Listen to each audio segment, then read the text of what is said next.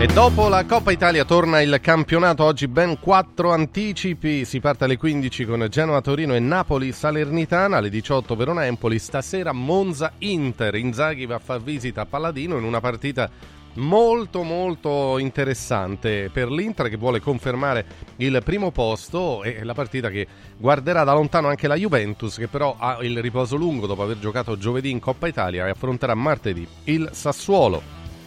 In campo domani la Lazio che affronta il Lecce all'Olimpico alle 12.30 e la Roma che va a Milano eh, a San Siro. Dopo il derby ci sono state anche le decisioni del giudice sportivo, eh, chiusi nord e distinti per quanto riguarda i tifosi laziali, eh, squalifica di tre giornate a Mancini e insomma il 28 contro il Napoli la Lazio non avrà parte del tifo a sostegno e comunque insomma non è stato un post derby facile, diciamo, da tutti i punti di vista ed è arrivata appunto la decisione del giudice sportivo. Eh, l'ultimo titolo perché ha parlato Rocchi, che ci ha fatto ascoltare anche degli audio, e anche per esempio su Inter Verona abbiamo ascoltato cose, e eh, Rocchi che dice basta prendersela con gli arbitri, eh, da questo momento in poi saremo più eh, severi, punizioni dure a chi aggredisce e offende gli arbitri. E questi sono i titoli, ma ovviamente sono tanti i temi che andremo ad affrontare in questo sabato mattina e vicino a me c'è Daniele Matera. Ciao Daniele, buongiorno. Ciao Stefano, buongiorno, buongiorno a tutti. Allora, t- tanti argomenti anche perché c'è il calcio giocato, oggi ben quattro partite e poi si parla tanto anche di tutto il resto, no? le polemiche, le decisioni del giudice sportivo, anche il mercato che ieri per esempio ha riservato una piccola o grande sorpresa, non lo so, comunque Faraoni alla Fiorentina, il fatto è cotto e mangiato. alla diciamo. Fiorentina e in chiusura Traoré al ecco, Napoli, Traoré, che sì, quindi sì, torna sì. dopo un'avventura non felice al Bournemouth, lui Eh, al Sassuolo ha fatto vedere buone cose, arriva in prestito. Vediamo se torna a essere quel giocatore che aveva fatto vedere buone cose al Sassuolo. Si muovono alcune delle big del campionato e andiamo, andiamo verso questa giornata perché è una giornata comunque che potrebbe ancora puntellare la classifica e allora con noi ci sono Nando Orsi. Ciao Nando, buongiorno. Ciao Stefano, buongiorno, ciao Daniele. Buongiorno. Buongiorno a Sandro Sabatini. Ciao Sandro. Ciao, buongiorno a Eccoci, tutti. buon Buongiorno, sabato, Sandro. tra poco anche Stefano Carina. Allora, qual è la, la questione che vi stuzzica un po' di più? Perché ci sono state le polemiche dopo derby, le decisioni del giudice sportivo, le parole di Rocchi che difende gli arbitri e promette più severità per chi, per esempio, si rivolge agli arbitri in toni offensivi. Abbiamo, abbiamo anche, l'avevamo già intuito, eh? però insomma il, il virgolettato di Gasperini che se la prende con l'arbitro di Bello eh, in Milan-Atalanta, abbastanza chiaro. Anche Mancini e Orsato hanno avuto problemi, infatti alla fine Mancini è stato espulso. Rocchi alza la voce, torna il campionato. Insomma, Nando, scegli un argomento che ti piace di più. A me piace sempre il calcio giocato, eh, Mhm. però, però la Lazio che ha le curve chiuse e, e Rocchi che parla, insomma sono argomenti che, che possono stuzzicare, soprattutto, soprattutto gli arbitri. Eh, gli arbitri che sono un po' sotto al meno, ma per colpa loro, eh, non per colpa di qualcuno. È vero che qualcuno li offende, ma qualcuno li offende anche perché delle volte fanno un po' i presuntuosi fenomeni, hanno uno strumento da poter utilizzare e non ci vanno, anche se qualcuno al, al, al VAR glielo dice. Quindi sai, tante volte eh, anche loro devono darsi una regolata. Se gliel'hanno messo è perché li hanno messo per, per- per aiutargli e, e quando poi dopo non lo usi in maniera molto è come dire, un po' ho visto tutto io, Ma non è così, non è perché sbagliano tutti. Allo stesso tempo giocatori e allenatori devono avere anche un, un rispetto, un'educazione diversa, ma non tanto nel rivolgersi quanto nel provare a, a- a- a simulare queste cose qua. Io queste cose non le sopporto più. Mm-mm. Giocatori che vanno in terra senza neanche essere stati colpiti. Eh, poi dopo la rissa, la gomitata, le, le- le mani sul coso, quelli fanno parte del calcio da, da- da- da quando è nato. Io di quello non mi scandalizzo, di quello che è successo al derby, eh, ne sono successi migliaia in altre partite, quindi non è che tutti possiamo fare i moralisti, oddio, non si possono vedere. Quello che mi dispiace è vedere, vedere arbitri che non, che non- che- che non si aiutano e giocatori invece che ti vogliono fregare. Mm-mm. Oh, poi la vicenda dell'audio di Inter Verona pure abbastanza eh, così fa ancora discutere, no? clamorosa, perché in realtà eh, il Nasca eh, dice ma fischia, santo cielo, fischia, poi però a un certo punto rivedono l'azione, eh, gol regolare, ok, a posto. Sì, cioè- è come se No. quel- quella occasione non No. è come se non la guardassi. Secondo me doveva- no, no, no, no, C'è- non è così. Secondo me doveva No, insistere e chiamarlo, e chiamarlo, perché l'arbitro gli dice sì, ma mi ha guardato, eh, ma Ma t'ha guardato, guardato, ha ma, il furbo, ha fatto. ma se, il Eh, contatto, sì, ma se il contatto c'è, che ti guarda per capire se gli fischi la punizione magari, eh, comunque avrebbe potuto richiamarlo, non so chi è accaduto nel Ma frattempo... quello che ho detto, quello che ho detto io prima, Insomma. appena ti toccano cadi in terra e che gridi come lo stesso. E poi dopo alzi l'occhio per vedere se ti sta guardando. Lì perché vuoi fregare l'arbitro. È lì perché vuoi fregare l'arbitro. Perché non ti ha fatto niente. Perché il fallo c'è. Eh, certo. Però, però se tu fai il furbo che cadi in terra e poi dopo guardi l'arbitro, allora tu mi stai fregando. Eh, io non lo so, boh. Sì, sì, Eh, quello è il per passaggio che diciamo che, che Eh, Fabbri, però ragazzi pure Fabbri, ma ne vogliamo parlare anche della qualità degli arbitri? Cioè, allora, sotto, sotto accusa Fabbri, Di Bello. Ora io non ho, mm, voglio dire, non- come i calciatori possono sbagliare, ok, ma ci sono arbitri che sistematicamente finiscono nel mirino per gli errori, per le polemiche. Oh, ragazzi, ma Fabbri, ma Di Bello, ma sono arbitri da Serie A? Eh, facciamoci pure delle domande, perché insomma, sinceramente, eh, quando poi ne parliamo, come giudichiamo i calciatori, dovremmo essere anche con gli arbitri, perché hanno un ruolo così importante e se non sono all'altezza, magari eh, bisogna anche dirlo. Comunque, sentiamo anche Sandro Sabatini. Sandro, anche sul tema d'apertura, Allora. vai. No, intanto vi do, vi do una notizia proprio su Di Bello che è stato accusato da Gasperini di non, eh, che Gasperini ha detto l'arbitro non, ne- non mi ha nemmeno salutato. Da- Sì. So per certo che quello che Di Bello ha raccontato e riferito e è eventualmente pronto anche con delle testimonianze che lui quando è entrato nello spogliatoio dell'Atalanta a fare la chiama insomma prima della partita oppure nei momenti comuni per l'entrata in campo così Gasperini non c'era Mm. quindi eh, questo Ok. diciamo perché? Perché anche gli allenatori, i giocatori, i presidenti, i dirigenti, i giornalisti, eh, insomma con le, con le dichiarazioni un po' si giocano eh, e con le situazioni un po' si giocano. Mm, mm, mm. Andiamo a Interverona. Sì, Interverona, la tua ricostruzione Stefano è perfetta ma manca un passaggio. Cioè Nasca dal VAR dice fischia Santo fischia porca miseria, non mi ricordo come dice, no? Sì. Ecco. Poi dopo un po' gli dice se suoni niente, vai avanti. Nel mezzo c'è l'arbitro. Sì, sì, l'ho detto, l'ho detto. no, Eh, era caduta la era, linea. Sì, sì, eh, sì. era Sì. caduta la. Dice, Non è successo niente, eh, quello ma Ma guardato... mm. eh, ma santo cielo, lo dico io, Mm. ma che stare lì nella baraonda, nel macello di tutti che protestano, non si sente nulla e, e- e ricordare un, un frame, un frammento de- de- del giocatore che ti ha guardato. Anziché lì nel, nel casino, Mm, mm. perché non vai, non vai verso il VAR, non ti isoli e non parlate per bene col VAR? Infatti. Perché nel momento in cui dice, ha- di fatto l'arbitro in campo dice ha simulato e toglie in questo modo, eh, depotenzia il VAR che stava per dirgli guarda che comunque la, gomità, la gomitata, la spallata, il fallo comunque c'era, secondo me. Ecco. Sì, sì, infatti è quello che dicevo prima che è caduta un attimo la linea, cioè a quel punto il Ah, VAR ok. avrebbe comunque dovuto dirgli ma vattela a vedere, vattela a vedere perché poi giudichi. Dopo se Sì, l'arbitro sì. valuta che, che quel contatto è leggero, no, prende la decisione, però almeno il VAR non fa la brutta figura, ecco. Eh, Sì, questo sì. insomma, ma io credo che gli audio che servivano a dover spiegare, a far capire meglio, in realtà eh, stanno facendo infilare una serie anche di, di figurelle un po' sì, così ma perché anche l'audio eh. di Interlecce dove fu dato un rigore e poi tolto, mm, a me lascia qualche dubbio su mm, quello che viene detto in base alle, immag- alle immagini che si vedono, perché lì appena mm, il giocatore del Lecce tira e c'è la mano di Carlos Augusto, schiena, quello che può essere, subito dicono no, no, no, mai rigore, mai rigore. Poi vedono, ma su alcune dinamiche comunque si vede la mano, mh, il braccio dietro che la palla va a colpire, eh, il braccio che si muove e continuano a dire no, schiena piena, schiena piena. Sinceramente sembra quasi che guardano delle immagini ma poi commentano tutt'altro, quindi a volte mh, mh, invece di togliere dei dubbi, secondo me li alimentano a volte. eh. Allora, È il problema aspetta, del aspetta, aspetta, qui, qui, qui, qui fate parlare comunque l'esperto di televisione di sala di montaggio. Vai. Non, non è il caso eh, che hai appena citato Riccardo.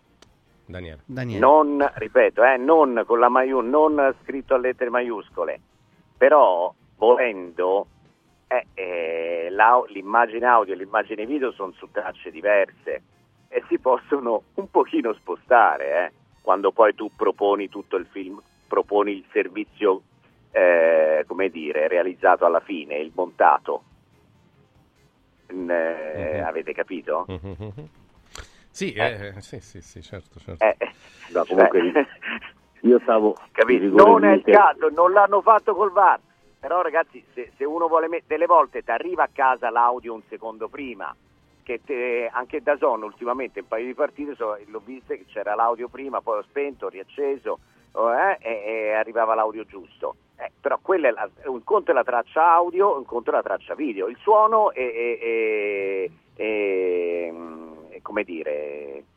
È, è- è il- È è l'immagine, l'imma- il tempo, l'immagine, eh, certo, sì. certo. Fuori sincro. È fuori sincro, sì, è bravo, capitare. esatto. eh. Allora, ci ascolta anche Stefano Carina. Intanto, buongiorno Stefano. Buongiorno Stefano. Ciao ragazzi, buongiorno a voi. Eh, stiamo analizzando un po' sia le parole di Rocchi di ieri, eh, le- le- gli ultimi episodi, insomma. Anche, ha ragione Sandro quando dice che anche gli, eh, anche gli allenatori a volte oltre ai calciatori esagerano eh, perché certi comportamenti a bordo campo noi diciamo sempre di Murigno perché ce l'abbiamo qua e, e lo monitoriamo ma eh, abbiamo tanti esempi di allenatori che sbroccano letteralmente cioè eh, Inzaghi rincorre la, la gente sulla fascia Allegri si toglie la giacca al cappotto e butta tutto per aria Ce ne sono tante, Quell'altro, quando le eh, vedi dallo Gasperini, stadio, cioè, eh, eh, Gasperini, ma lo ste- anche italiano della Fiorentina non è uno che è Eh, troppo sì, sì. morbido. Poi, poi entrano in campo tra un po', entreranno proprio in campo fino a che non succederà. È già pure mezzo capitato che qualche giocatore si scontra e si farà pure male, speriamo mai. Però capiterà, allora poi tutti a dire: Ah, ma vedete, insomma, cioè gli allenatori. Io un po' capisco che sono molto sotto stress e sotto pressione, però dovrebbero un attimo darsi una regolata. Comunque, vabbè, sono pareri espressi ad alta voce. Stefano, che te ne sembra delle parole di, di Rocchi e anche degli audio che abbiamo ascoltato, per esempio su Inter Verona? Insomma, se ne torna a parlare perché è proprio di strettissima attualità.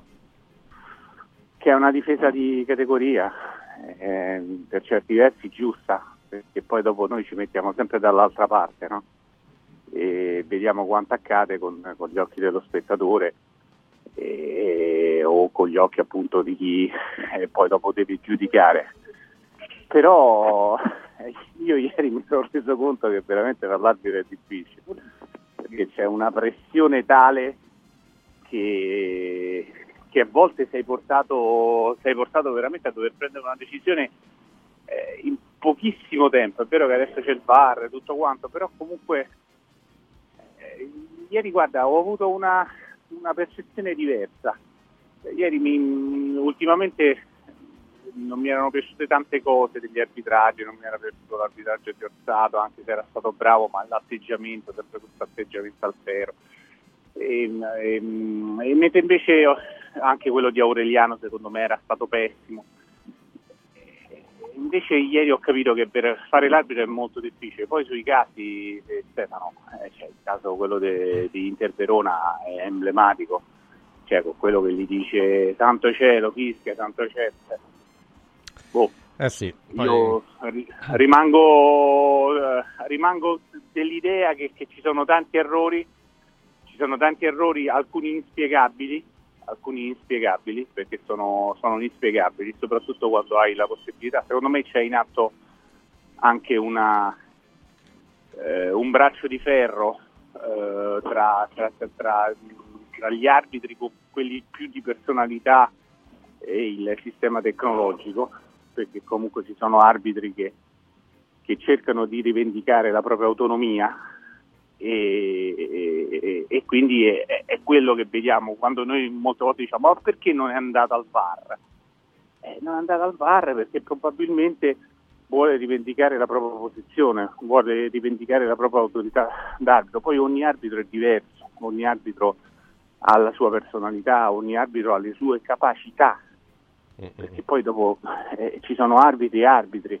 Io ripeto, Aureliano è un arbitro mediocre, ma veramente un arbitro mediocre. Molto, sì. E, quello che, e, e allora cioè, può essere Eh, assistito invece quanto Fabri- vuoi dal VAR. Mm. Eh? Fabri, ah, ma ce ne sono È lo tanti. stesso di bello, dai. Ma ce ne sono tanti, a me non piace nemmeno Guida. Eh, mm, cioè, a trovare un arbitro che ti piace dici, sai, ecco forse Sozza. Mm. Sozza è un arbitro Mm. che mi sembra che, che sia... mm, Cioè, il, il problema è che molte volte gli arbitri diventano protagonisti e sembrava con il VAR che non lo fossero più, che poi con il, con il VAR andavano in secondo piano. Adesso c'è quasi una ricerca di tornare protagonisti. Io ho questa sensazione, magari sbaglio, eh? è una mia sensazione completamente personale, però mi sembra quasi che si voglia tornare ad Rivendichino essere... sì, una Sì, maggiore ad esempio Orsato autonomia. sembrava nel derby che, che, che 50.000 persone fossero andate allo stadio per vedere lui. Infatti a me non piace, più, non, non piace più nemmeno Orsato, fa- faccio, cioè, magari vado controcorrente, no? Perché è, Fire di- è diventato troppo protagonista, cioè la partita non la fa lui, invece eh, hai ragione, io ho avuto la stessa sensazione, molto... Poi per carità è bravo nella gestione di certi episodi, Eh. però è troppo, capito, so, so io, so io, momento- l'arbitro, però, guardatemi. Se mi sono dilungato, Eh. eh, Sandro, una cosa sola e poi dopo mi insistisco. Sì. Quando a fine partita Mancini, che ha, la faccia, che ha la fascia al braccio, va a chiedere spiegazioni e lui gli dice io con te non parlo, e poi Mancini sbaglia perché lo insulta e sono giuste le tre giornate, tutto quello che volete. Però dopo un derby del genere non è che si avvicina un giocatore qualsiasi, si avvicina al giocatore che in quel momento ha la fascia al braccio Mm, mm, mm. ok? Che vuol dire che è capitano. Eh, tu ci devi parlare. No, che dici, io con te non parlo. Perché poi, dopo una partita del genere, dopo un'eliminazione, tutta la pressione e tutto quanto, dai adito a una reazione, fatemi sottolineare ancora una volta, completamente sbagliata, che però probabilmente se tu avessi accettato il dialogo non ci sarebbe stata. Eh sì. Comunque Orsato arbitra Fatemi- con un metro tutto suo, diciamo, un arbitro che a volte va proprio va per conto suo, ha un metro di giudizio, lascia correre su falli, episodi no, che gli altri fischiano regolarmente, quindi è, è un altro tipo di arbitro proprio rispetto agli altri e questo magari salta spesso all'occhio. Sandro, vai, volevi aggiungere qualcosa? No, io volevo aggiungere che ascolto te e dico sì, però c'ha ragione Raucci, poi Matteo no, c'ha ragione pure lui, e Nando c'ha ragione, e, e Stefano Carina, mi sono reso conto che Alla stavo fine. condividendo tutto, ma alla fine gli ho detto, oh, Non condividere nulla. oh, no, no, nel senso che, oh, e questi poveracci devono anche arbitrare però, eh. Cioè, No, no, capito? certo, certo, hanno un compito Eh, difficile. Capito? Perché dice. Aureliano, eh, sì, lo so. Con eh, può essere- 7000 c'ha telecamere eh. addosso. Mm. Eh, arriva all'ultimo, capito? C'ha ragione Stefano quando dice Orsato ci deve parlare. Ma chissà, ora parliamoci, ma chissà Mancini che cosa ha fatto e che cosa gli ha detto per 90 minuti. Orsato Mm. fischia alla fine gli ha- e, e ci avrebbe voglia di dirgli, sai che è Mancini, ma va a quel paese che a Sì, ogni fischio, essere. quando a ogni fischio che protestano quelli della Lazio va pure Mancini a non protestare, dice voi andate via, voi non dovete protestare, Mancini. Quando invece c'è un fallo contro la Roma, va Mancini a protestare per quelli della Roma e allontana quelli della Lazio che si avvicinano per dire che è successo. Ragazzi, Mancini, ora mi- mi- chissà che, che macello che sto combinando. Vai, vai, vai, combinalo, vai. Facciamoci amici stamattina. Mancini Andiamo a ruota libera. Mancini, guarda, Mancini e Bonucci Eh. Sono che ogni tanto pensano che devono arbitrare anche loro, ma non è così. Pensa che coppia nella Roma che poteva essere. Pensa davvero, eh? Che coppia, oh. Ma, vi rendete conto? Erano due Avrebbero arbitri per- loro per chi E noi abbiamo andare fatto pure la guerra per non far venire Bonucci. Che errore, che errore, che errore. Ci avremmo potuto fare le trasmissioni perché, eh, Mamma mia, che errore. però è vero pure E Bonucci quindi- è un altro che sta sempre lì che No, rompe le scatole dai dai e Però- dai eh. Cioè, Orsato fischia alla fine dice oh, adesso finito. Arriva Mancini a fare la pagella di Orsato. Eh. Quindi dice guarda, adesso con te non parlo. Ora cerco anche di sdrammatizzarla Certo, un po'. Perché Sì, ragazzi, sì. ah, eh, capite, è chiaro che sono gli arbitri bravi, meno bravi, scarsi e, mo- e- e- e top. Mm. Però arbitrare è difficile. poi scusate Quindi io la grande eh, colpa che gli do Eh. è che non sfruttano per bene come potrebbero il VAR. Dice ma non Certo. possono non delegare eccetera eccetera. Io su una cosa Ma- mi sono ora fis- fissato e la ripeto, aspetta te tutte le volte. Ma porca miseria, ma mentre ci sono questi cavolo di dialoghi al VAR, ma perché tu stai come un babbeo lì nel mezzo con 20 giocatori attorno che ti protestano in tutte le lingue del mondo e non senti come matura una decisione o come... O... Vai via, lontani tutti e fate, vai a centrocampo, non devi avere nessuno, perché come matura la decisione, anche se non la vai a guardare, è fondamentale. Fammi rivedere un attimo, no, sono indeciso. Se tu sei, ah ma aspetta, voglio vedere anche questa, voglio eh, vedere anche questa. Se eh. senti un bar che dice fammi vedere tre volte la stessa immagine, devi andare a te e dici guarda venga a vederla anch'io. Eh. Ecco, no, invece sta quello nel mezzo che c'è, uno che dice ma fa, eh, basta, non era fallo, era, eh, sono caduto, mi sono fatto male, eh, oh, tutto così, ma che capisce l'arbitro nel casino? Nulla. Mi sono sfogato io. Nel fatto di essere così resti sì. ad andare spesso al bar, mi domandavo, ci può essere il fatto che voi sapete che l'arbitro che va al bar, loro sono valutati con determinati criteri, e l'arbitro che consulta il VAR un tot volte praticamente mh, sono dei criteri, una sorta di bonus malus, no? Mm-hmm. E quando tu vai, ad esempio, un numero eccessivo di volte al VAR, hai un malus, adesso che ti posso dire, per chi gioca a fantacalcio mi, mi capisce, di meno 0,50. Ecco, una cosa del, di questo tipo. Eh, può essere anche questo, secondo voi, che limita l'utilizzo del VAR? Cioè, nel senso che quando arrivi a un tot, poi dopo dici no, perché altrimenti poi dopo decido io, perché eventualmente eh, poi dopo nelle, la, nelle, valutazioni scendo troppo. Io, io ho cominciato a pensare pure a questo. Nando? Ma infatti è sbagliata questa cosa di togliergli il punteggio, cioè secondo me è un errore, mm, esprimo sempre un cioè, parere. giudicarlo perché... in base all'utilizzo sì, del VAR. Perché se tu il VAR lo metti per aiutare l'arbitro e poi però se ci va gli scali il voto, cioè gli togli Dici, il punteggio. Non ma è che... stato bravo. Ma che sistema è? Non lo so, boh. Nando, vai. Ah no no, avevo, avevo, una domanda per te, ecco questa era, tu che hai giocato eh, tra di noi, eh, chiaramente sei l'unico che ha giocato e, a, a, quei livelli. Ma gli arbitri di una volta, ora non c'erano le telecamere, non c'era il VAR, non c'era niente, però mi sembra, rivedendo le immagini, che quando c'era un certo Agnolin, un certo Casarin, eh, non è che questi te le mandavano a dire, cioè io vedo, vedevo, vedo delle immagini del passato dove l'arbitro imbruttisce proprio come si dice a Roma verso i giocatori. Con, no? loro, con eh. loro neanche potevi parlare, eh, non è capito. che loro erano, cioè, eh. ci mancherebbe altro, però c'era un rispetto differente, mm. c'era sicuramente un, un grande cioè, c'era rispetto, le sceneggiate ce n'erano poche e quindi anche perché non so per quale motivo ma non riuscivano a percepirle quando era il più delle volte eh, perché delle volte sbagliarono, sbagliarono molto anche loro. C'era sicuramente un rispetto differente fra giocatori e arbitro però il rispetto era anche dato dal fatto della personalità dell'arbitro. Adesso secondo me molti speccano un po' di personalità quello che invece avevano perché prima c'erano 10 arbitri ma Longhi, Paparessa, Agnolin, Casarin, Delia, cioè adesso invece ce ne sta due, l'altra è tutta roba un po' così e quindi la differenza è quello, nella personalità. Vabbè, come chiudiamo Sandro questa, questa fascia? Insomma, anche, usiamo toni distensivi, no? Dicevi prima bene, gli arbitri comunque hanno un ruolo delicato, oggi sono molto sotto pressione, però il fatto che Rocchi dica da oggi in poi punizioni più dure cioè, che succede? Che ci aspettiamo un weekend dove gli arbitri ha detto tireranno anche, fuori i cartellini? di parlare degli arbitri almeno 12 ore dopo la fine del match. Ma eh, guarda, come fa bene Rocchi secondo te a prendere questa posizione così netta, forte, urbi e torbi?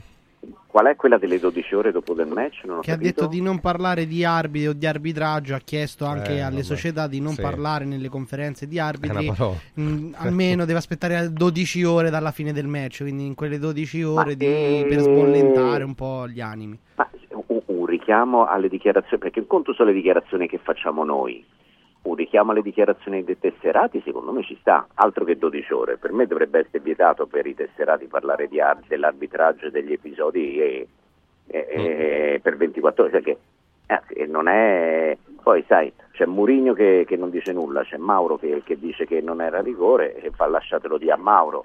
Ma eh, eh, Murigno, Gasperini, vale per tutti, Inzaghi, Allegri, Italiano, chiunque eh, degli arbitri si parla. È giusto per i tesserati. Noi, sai, e se non si parla di arbitri che si parla? Eh, ci danno poi parecchi Eh. spunti, cioè vorremmo anche altro, non ecco, parlarne, ma Fai insomma, il eh, dopo eh. Inter Verona se non parli di Eh, arbitri, cosa Eh. devi parlare?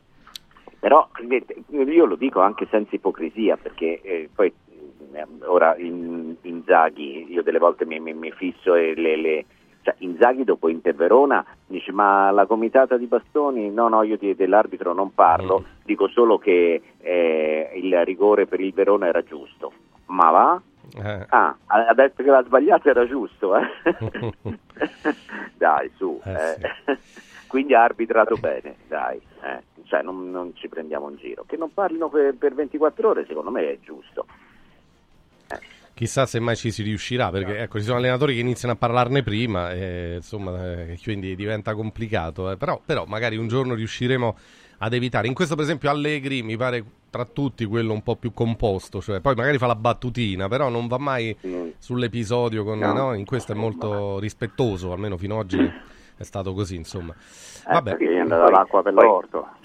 Eh beh, mica Perché sempre, poi- mica sempre. Eh, mica no, sempre, sì. un- un- una, vo- una volta lo dico perché fu clamoroso perché venne elogiato per la compostezza in, in conferenza stampa, salvo poi scoprire che era andato nello spogliatoio dell'arbitro a fare io- il diavolo a bravo. Eh, sì, sì. Gliel'ha detta bravo. direttamente, ma non le manda a dire se gliele deve dire. Sì, sì. Ammazza Esatto, quanto è bravo Allegri poi in realtà. Sì, sì. Diciamo davanti Eh, alla telecamera però- è molto bravo, poi dopo... posso dire, Sì. posso dire, cioè formalmente eh, eh, lui si comporta così, capito? Cioè, Eh, sì. poi, ma, eh, eh, cioè, c'è una sua c'è una, sua, c'è una spontaneità, c'è un rispetto delle regole, ecco, Mm-hmm. nel, a far così. Io quello che non sopporto è l'ipocrisia eh, quando, eh, come dire, a 360 gradi. Invece lui il rispetto della forma nelle dichiarazioni pubbliche è secondo me importante, ecco. Ne riparliamo. non, non Mm. rispetto quelli che quando capita a loro il, l'episodio Eh, a favore, esatto. Mm. appunto, no, io non parlo di arbitri, perché Eh, sì. poi, Eh. poi appena c'è un, un fallo Eh. laterale invertito vanno Eh, lì e sì. fanno... Il diavolo a quattro. Eh, Eh, vabbè, eh. sì, ce ne sono, eh, hai ragione, hai ragione. Dai, ne riparliamo tra poco, tra poco andiamo anche al campo perché è un bel weekend di calcio. Oggi, tanto per dire, si parte con Napoli-Salernitana. Il Napoli, cioè, darà un segnale eh, prima di tutto a se stesso e poi agli altri di ripartenza, oppure eh, perché la Salernitana gioca per la salvezza e ultimamente eh, insomma si, si impegna tanto. Poi eh, domani sera Milan-Roma è certamente il match clou, almeno mh, per tradizione. È chiaro che guardando la classifica attuale è una partita che insomma non è nemmeno facilmente inquadrabile, però proveremo a farlo tra poco. La Lazio riceve il Lecce con qualche ancora acciacco di, di formazione, poi mh, vedremo e capiremo le scelte di Sarri. Insomma, Daniele, abbiamo tanta carne al fuoco. Eh sì, c'è carne al fuoco perché come dicevi tu giustamente Stefano, partiamo dal Napoli e qual è il Napoli? Tornerà a essere il Napoli, ormai sappiamo che non può essere quello dello scudetto, però una reazione di orgoglio da parte degli uomini di Mazzarri uno se l'aspetta. Eh già, eh già, e pensare che Napoli-Salernitana qualche mese fa eh, doveva essere la partita dello scudetto, no? Che poi, poi mi pare fu rimandata sia a Udine, quindi finì 1-1. Sì, perché poi Eh, ci però- il pareggio della Salernitana Sono all'ultimo. passati sei mesi, insomma, è è cambiato tutto. Vabbè, comunque il calcio è anche questo. Allora, invece, una certezza ce l'abbiamo ed è sicuramente il Dumpling Bar eh, che sta arrivando in tutta Italia con il suo franchising 2.0, già sperimentato con successo in- anche in città importanti come Bari, come Macerata, qua nel Lazio, ad Albano Laziale, a Mentana, eh, dove c'è anche il 10% di sconto su tutti gli ordini. Allora, se volete entrare a far parte anche voi del franchising 2.0, basta chiamare questo numero 344 0658 913. 344 0658 913 oppure per informazioni anche dumplingbar.it ecco vi dico che il franchising è completamente gratuito senza costi di affiliazione. È il Dumpling Bar che provvede alla fornitura di tutto il menù il controllo della qualità la comunicazione la scelta e l'addestramento del personale e la pubblicità. Ehm, adesso invece eh, vi parlo di occhiali in cantiere. Allora è arrivato il saldissimo e continua eh, questa grande promozione dopo il 50 Special Christmas, un'altra grande promozione firmata Occhiali in Cantiere, cioè le montature da vista anche firmate anche dei migliori brand costano solo un euro. Incredibile ma vero, è proprio così. E andate allora da Occhiali in Cantiere in uno dei tre store a Capena, Colleferro o a Frosinone, dove potete anche prenotare una visita di controllo gratuita con l'ortottista, il contattologo, la visita eh, specialistica. Eh, sul sito trovate tutti i numeri di telefono e anche le date utili per prenotare. A gennaio eh, si parte la prossima settimana, diciamo che dal 18 dal 18 al 27 ci sono un sacco di date utili dove le visite sono gratis, quindi approfittatene perché farsi un controllo e un po' di prevenzione anche sulla salute degli occhi è fondamentale. No, invece mi rivolgo adesso a chi vuole vendere o deve vendere il proprio oro usato, approfittate dell'offerta di Universo Oro che vi quota l'oro, quotazione straordinaria, a partire da 41 euro al grammo netti senza commissioni, con pagamento immediato. Perciò approfittatene. Eh, Universo Oro vi aspetta a Roma, Viale Eritrea 88, il parcheggio è proprio di fronte al Civico 89. Vi do anche un numero verde 800 13 40 30. 800 13 40 30 è il numero verde. Eh, ricordo che Universo Oro ha anche tutta una sua linea esclusiva di gioielli, eh, firmata Universo Oro. Quindi parliamo di eh, oro da investimento, orologi di lusso, diamanti, pietre preziose, gioielli esclusivi esclusivi, insomma c'è di tutto di più da Universo Oro. Eh, ripeto, universo-oro.it è il sito, emozioni che durano per sempre. 8.33 minuti, eh, la diretta continua, tra poco andiamo a Milan-Roma, andiamo al Napoli che riceve la Salernitana, la Lazio che ospita il Lecce, insomma tra il sabato di campionato l'Inter va a Monza, eh, attenzione, quindi daremo uno sguardo a questo sabato, poi Milan-Roma certamente, la Lazio con il Lecce, insomma diverse sono le partite che mettono in palio punti pesanti, ne riparliamo tra poco. Radio Radio Mattino Sport News Bello? No, bellissimo! Buono? No, buonissimo! Saldi? No, saldissimo! Da Occhiali in Cantiere non ci accontentiamo dei semplici saldi, ma abbiamo il saldissimo! Montature da vista firmate a solo un euro. Cosa aspetti? Vediamoci da Occhiali in Cantiere, Capena, Colleferro, Frosinone. Occhialiincantiere.it Super prezzi da Mauris, i grandi magazzini italiani del risparmio. Dall'8 al 21 gennaio, high-tech termoventilatore 5,99 euro. Ace candeggina 10 litri 4,79 euro. Pampers Sole e Luna varie misure 2,99 euro. Sconti imperdibili della Fiera del Bianco sulla biancheria per la casa. E come sempre, tante offerte su detersivi, casalinghi, detergenza, profumeria, pet care, giocattoli delle migliori marche. Cerca il Mauris più vicino a te su mauris.it e fai scorta di convenienza. Riscopri l'importanza e la bellezza di un sorriso sano e splendente. I dentisti di Solo Sorrisi sono a disposizione per la salute e la bellezza della tua bocca. Tecniche avanzate, nessun dolore, tempi rapidi. Solo Sorrisi, gli specialisti del sorriso, con 5 studi a Roma, a Fiano Romano e ad Avezzano. E ritrovi il sorriso. 858 69 89 solosorrisi.it Salve, sono Roberto Zaccagnini e vi aspetto nei negozi Phone Marketing con i migliori smartphone, iPhone, tablet e notebook nuovi e rigenerati ai prezzi più bassi d'Italia. Possibilità di permuta, pagamento immediato del vostro usato, rate fino a 12 mesi. Da Phone Marketing, accessori e cover personalizzate. Siamo in tutta Roma, a Velletri e a Monteporzio Catone fonmarketing.it per acquistare e scoprire tutti i prodotti in promozione. Per info 377 289 4183. I grandi cambiamenti nascono spesso da piccole cose, senza fare rumore. Volvo presenta la nuova EX30, il SUV 100% elettrico più piccolo e innovativo mai prodotto da Volvo. Tutta la grande sicurezza di Volvo in un piccolo prezzo a partire da 35.900 euro. Le cose piccole cambieranno il mondo. Nuova Volvo EX30 il 20 e 21 gennaio negli showroom Volvo. Prezzo di listino IVA inclusa riferito a Volvo EX30 Single Motor Core Model Year 24. Volvo a Roma è Car Room. Volvo Carrum. Cause it's the little things that mean.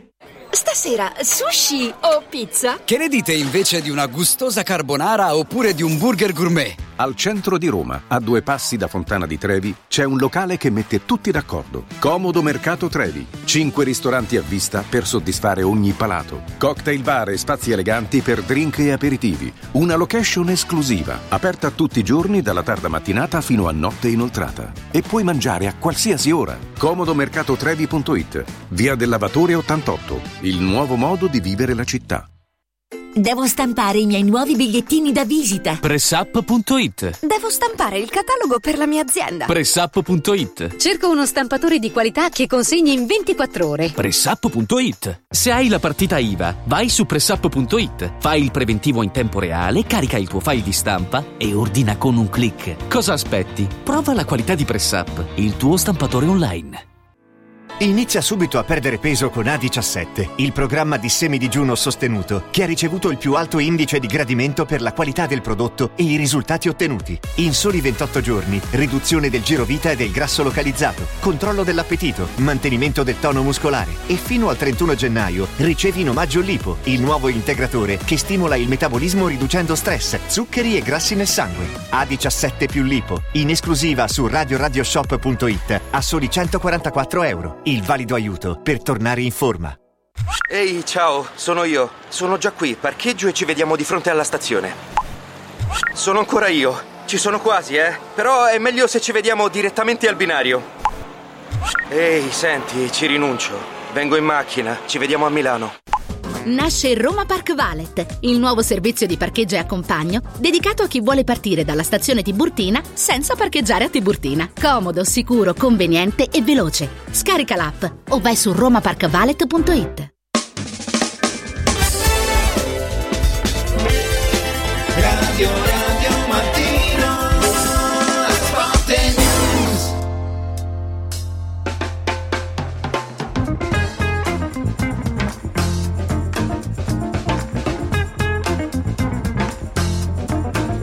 Eccoci, torniamo, torniamo alla nostra diretta. Allora, eh, pensiero sulle gare del sabato, poi andiamo a Milan-Roma e le altre sfide.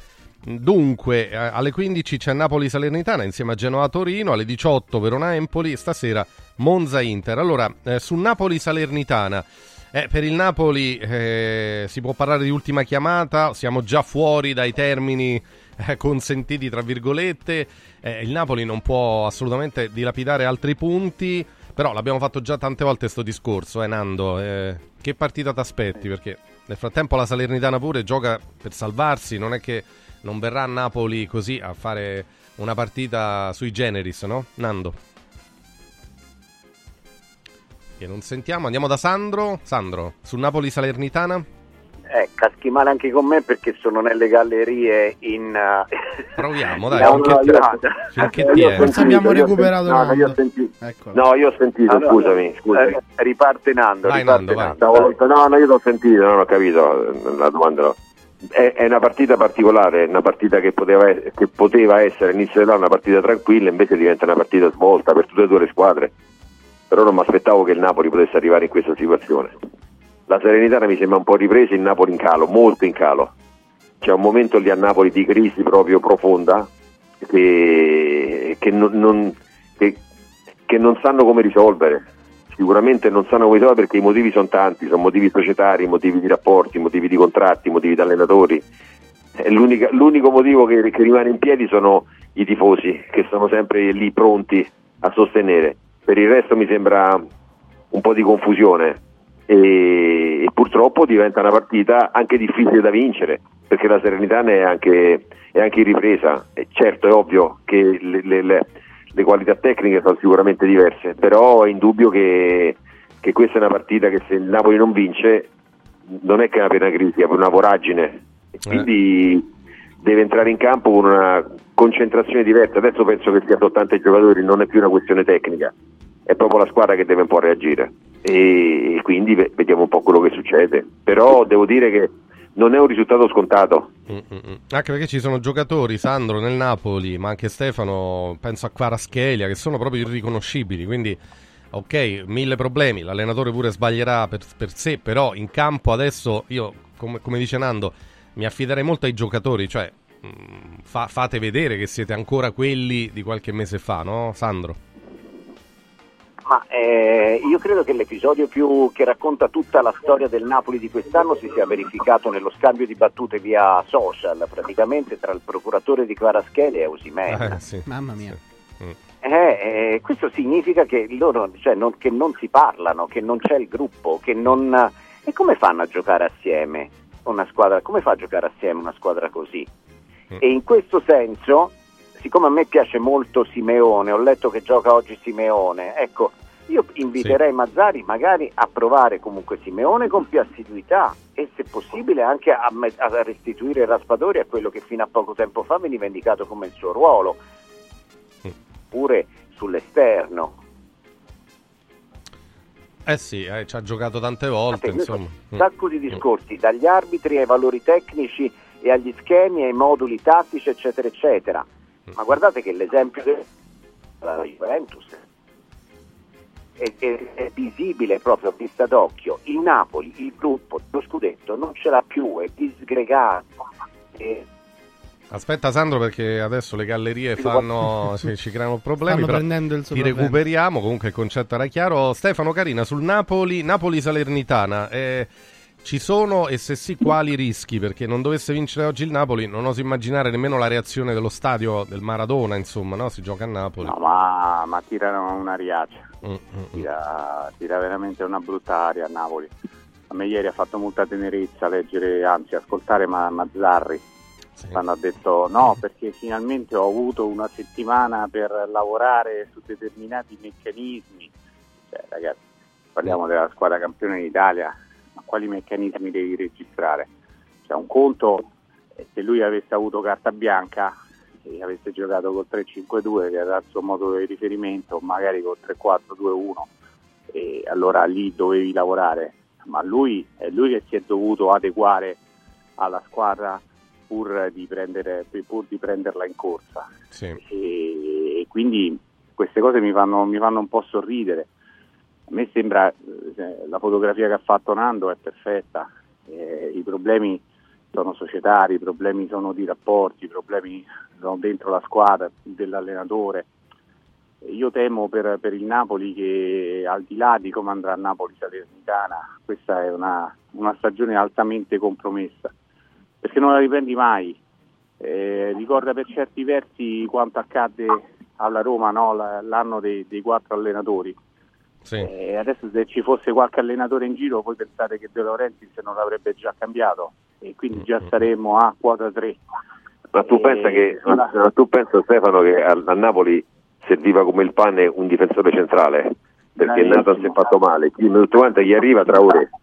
Ma, ma Traoré, poi arriva no, Traoré ma- al, al- ma no, al- ma al poi- 12, al 12 di gol Traoré che non c'entra Ma poi, niente. Na- Nando, ma poi dopo quando hanno preso Mazzocchi, che poi curioso, Sì. no? Mazzocchi esordisce 4, fa 4 minuti, viene Quattro espulso minuti la e partita espulso. dopo Sì. la Vabbè, partita Parisi, dopo è con la Salernitana. Vabbè, comunque.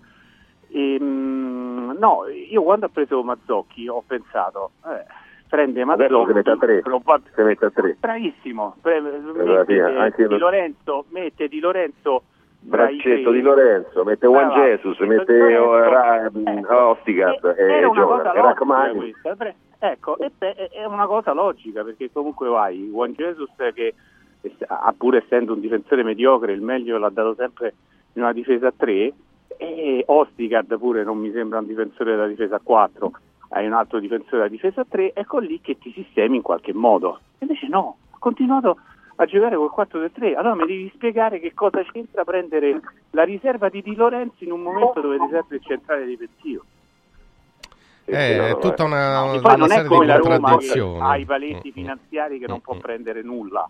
Eh. No, Eh. il Napoli di, di Eh, una il fluidità Napoli, il. Napoli ha, ha disponibilità. Potrebbe, potrebbe fare Potrebbe, anche di potrebbe. più. Non Ecco, che devi andare a prendere Jusen Mm-mm. e, e poi, poi prendere il giocatore vero. Ecco, hai fatto riferimento perché in effetti mentre il Napoli passa un periodo così, certo nemmeno la Roma vive una fase brillante, ci si è messa anche la sconfitta nel derby. Peraltro Stefano, riparto da te, ma su questo coinvolgiamo anche Nando e Sandro, perché Milan-Roma domani sera è una partita importantissima per la classifica, per il morale, per il momento che stanno attraversando tutte e due. Vista dalla parte della Roma, ma ehm, c'è qualche possibilità di recuperare qualche giocatore oppure no? Perché eh, insomma, intanto come sta anche Di Bala? Perché abbiamo appreso che non ci sono lesioni, ma non gioca. Strano. Io mi sorprenderei molto a vederlo in campo. No, ieri da- del- si cercava di, di infondere ottimismo dalla parte del calciatore, ma conoscendo, conoscendo Di Bala mi sorprenderei molto. Eh, ci hanno detto che farà un provino questa mattina, però ribadisco, vederlo in campo dopo che due giorni prima, in quella che pu- può essere considerata fino in questo momento la partita più importante dell'anno, ti fermi, eh, ti fermi al 45esimo e rimani dentro gli spogliatoi, eh, io mi sorprenderei. E allora poi dopo veramente uno comincia a farsi tante domande. Già ce le facciamo, già ce le facciamo da tanto tempo, però anche penso i compagni inizierebbero a dire ma cioè, tu ci hai lasciato eh, nella partita più importante perché? Perché hai detto che stavi male poi ed è- era solamente una contrattura. Allora, mh, penso che ci sia qualcosa di più importante e che quindi lo rivedremo con il Verona. Per rispondere alla tua prima domanda dovrebbe tornare Llorente. E allora con, con, con Llorente eh, è da prendere una decisione se arretrare Cristante o riproporre il eh, Christensen come braccetto di destra che penso che sia l'ipotesi eh, più accreditata oppure c'è la terza di eh, eh, continuare di insistere con, con Jusa. Eh, Milan-Roma, Sandro, eh, per la Roma è una partita delicatissima, lo è anche per il Milan, eh, perché eh, per tutte e due. Ora, eh, spesso dice il Bomber, al quale mandiamo un grande abbraccio, eh, non, è, non è con noi, ma tornerà insomma, nei prossimi giorni. eh, Ma che è successo? È successo qualcosa? eh, ha avuto un lutto, Eh, sì, è morta la mamma. lutto. Mm, mm, mm, mm. Ah, ah, ah, è venuta a mancare, sì. Eh, tanto l'avevamo già detto in diretta, gli ascoltatori, anzi ci stanno scrivendo anche stamattina, quindi, eh, quindi sì, eh, per questo non, non sta intervenendo, ma magari nei prossimi giorni lo, lo riavremo appena vorrà, insomma, eh, eh, il Bomber sarà di nuovo con noi. Però ecco, dicevo, sulla classifica, no? Eh, lui dice spesso in questi casi, usa, usa una frase, cioè ci si può accontentare del pareggio perché me- meglio un punto che zero, ovviamente. Ecco, vale anche per Milan-Roma di domani sera, secondo te, Sandro? Ma eh, sai, sui modi di dire, eh, cioè quello meglio un punto che niente, meglio due feriti che un morto, ma anche nell'era dei tre punti, che è il vecchio detto, no? Però nell'era dei tre punti nessuno lo usa più perché un pareggio dal punto di vista aritmetico, dal punto di vista morale è un conto, ma dal punto, eh, sotto il profilo aritmetico è, è un poco più che una sconfitta. Ecco. Poi sai che cosa valga di più tra quello che si diceva una volta e quello che si dice adesso non lo so. Mi- prima sorridevo al telefono eh, eh, sentendo la, della difesa a tre di, di Mazzarri, no? E dici, ma perché non fa la difesa a tre? Ma vi rendete conto che Mazzarri ha fatto una vita con la difesa a tre, adesso che la fanno tutti, no, vuole fare la difesa a quattro. Ma io delle volte vedo, cioè, adesso la fanno tutti. Murigno, Pioli, Allegri, Inzaghi, Eh, Sandro, quello perfino è stato- italiano, perfino italiano, eh, eh. Quella è stata, è stata Anche detto, Guardiola. Se vieni a Napoli, se vieni a Napoli Eh. difendi a 4 perché la squadra può giocare a 4, questo gli, gli hanno detto, no? Io, Sì, ho sì, detto, sì. io mi ricorderò sempre la, la presentazione di Mazzarri, lui non si mette nemmeno seduto, la prima cosa che dice giocherò a 4. Cioè. Sì, è vero, è allora dire, E invece di vuol dire- buongiorno ha detto Così l'ha, detto subito. Ha detto, Ha quattro. detto subito, ma non si era messo nemmeno seduto, tranquilli, tranquilli, giocherò a 4. Tranquilli, Buongiorno, ecco. Benvenuto mister. Così ha rassicurato Eh, eh, tutti, eh, il capito. presidente l'ha saputo. Oh, vedo che sui giornali c'è più di un titolo, per esempio proprio il messaggero, c'è un bel pezzo tuo Stefano oggi, Romelu adesso pensaci tu, no? Eh, Lukaku che insomma anche lui è finito un po' nel, nel mirino perché eh, fa più fatica, ora qui il discorso è sempre eh, capire fin dove ci sono anche i suoi demeriti, fin dove la squadra, il gioco non lo mettono in condizione di esprimersi, no? Perché Lukaku è stato tante volte decisivo. Nando, tu che, che idea ti stai facendo? Cioè, non sta brillando come prima perché? Per- Uno perché ci sono dei momenti dove, dove nella stagione non puoi, non puoi stare sempre bene. Due perché non puoi sempre pensare di far gol eh, buttando la palla avanti e, e- e pensaci tu. Devi avere anche una manovra, devi dargli anche delle opportunità e quindi è ovvio che, che diventa difficile per questo. Poi se non, se non hai una spalla adatta, se non hai una spalla adatta eh, che ti fa un po' di lavoro sporco, lì davanti basta che ti mettono due difensori e tu puoi essere fisicamente come vuoi, però poi dopo eh, se, ti- se- se non trovi la giornata non riesci, riesci a far poco e, e- se ti capita quell'occasione non è detto che la metti dentro. Quindi io dico che, che- che a Lukaku è vero che è un giocatore che devi da- metterli davanti e dargli la palla lunga, però ogni tanto gli serve anche un po' d'assistenza. Io penso che la Roma di assistenza gliene dia poca e, e sia, e- e- cioè, e- e sia soltanto lui quello che, che- che può risolvere le situazioni, ma un giocatore solo non le risolve mai. Le risolveva forse Messi e Maradona, però delle volte anche loro non le risolvevano.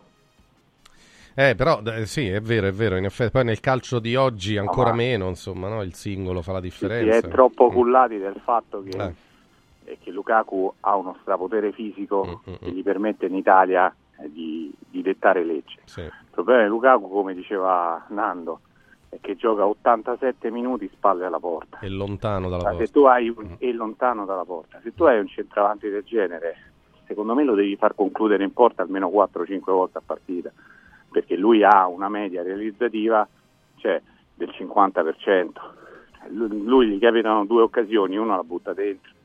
Perché? Perché grazie a, perché è un giocatore. Però, poi noi parliamo sempre del- se gli dai 4-5 se gli dai 4-5 occasioni a Lukaku ogni partita, a Roma vince lo scudetto. Ma cosa- Eh, ho capito, eh, ma tu dovresti, 4-5 dovresti... sono tante, eh, perché questi sono Ok, giocatori allora che facciamo ne due, sbagliano tre, una su facciamo- due. Almeno tre, quindi- dai, tre. Due su tre, Eh. due su tre, va bene, due o tre, va Se bene. gli capitano tre occasioni fa due gol, quando fai due gol può darsi Eh, che la partita la eh, vinci sempre. Sì.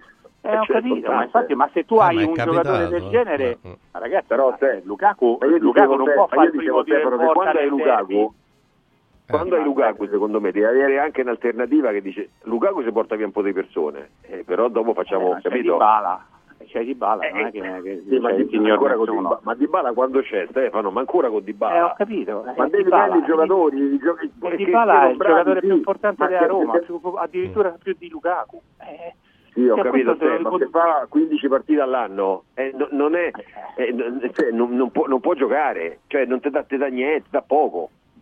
Un Cioè, po' troppo capito? poco, come era successo alla Juve Dybala un terzo del campionato l'ha saltato. eh, Sì, però del campionato ragazzi, se tu hai Lukaku e il primo tiro in porta al derby lo fai in rovesciata che sembrava Shingo Tamai al hai tirato fuori. 97esimo, Sì. Ecco, e dai, per favore, cioè, non, non può essere, no?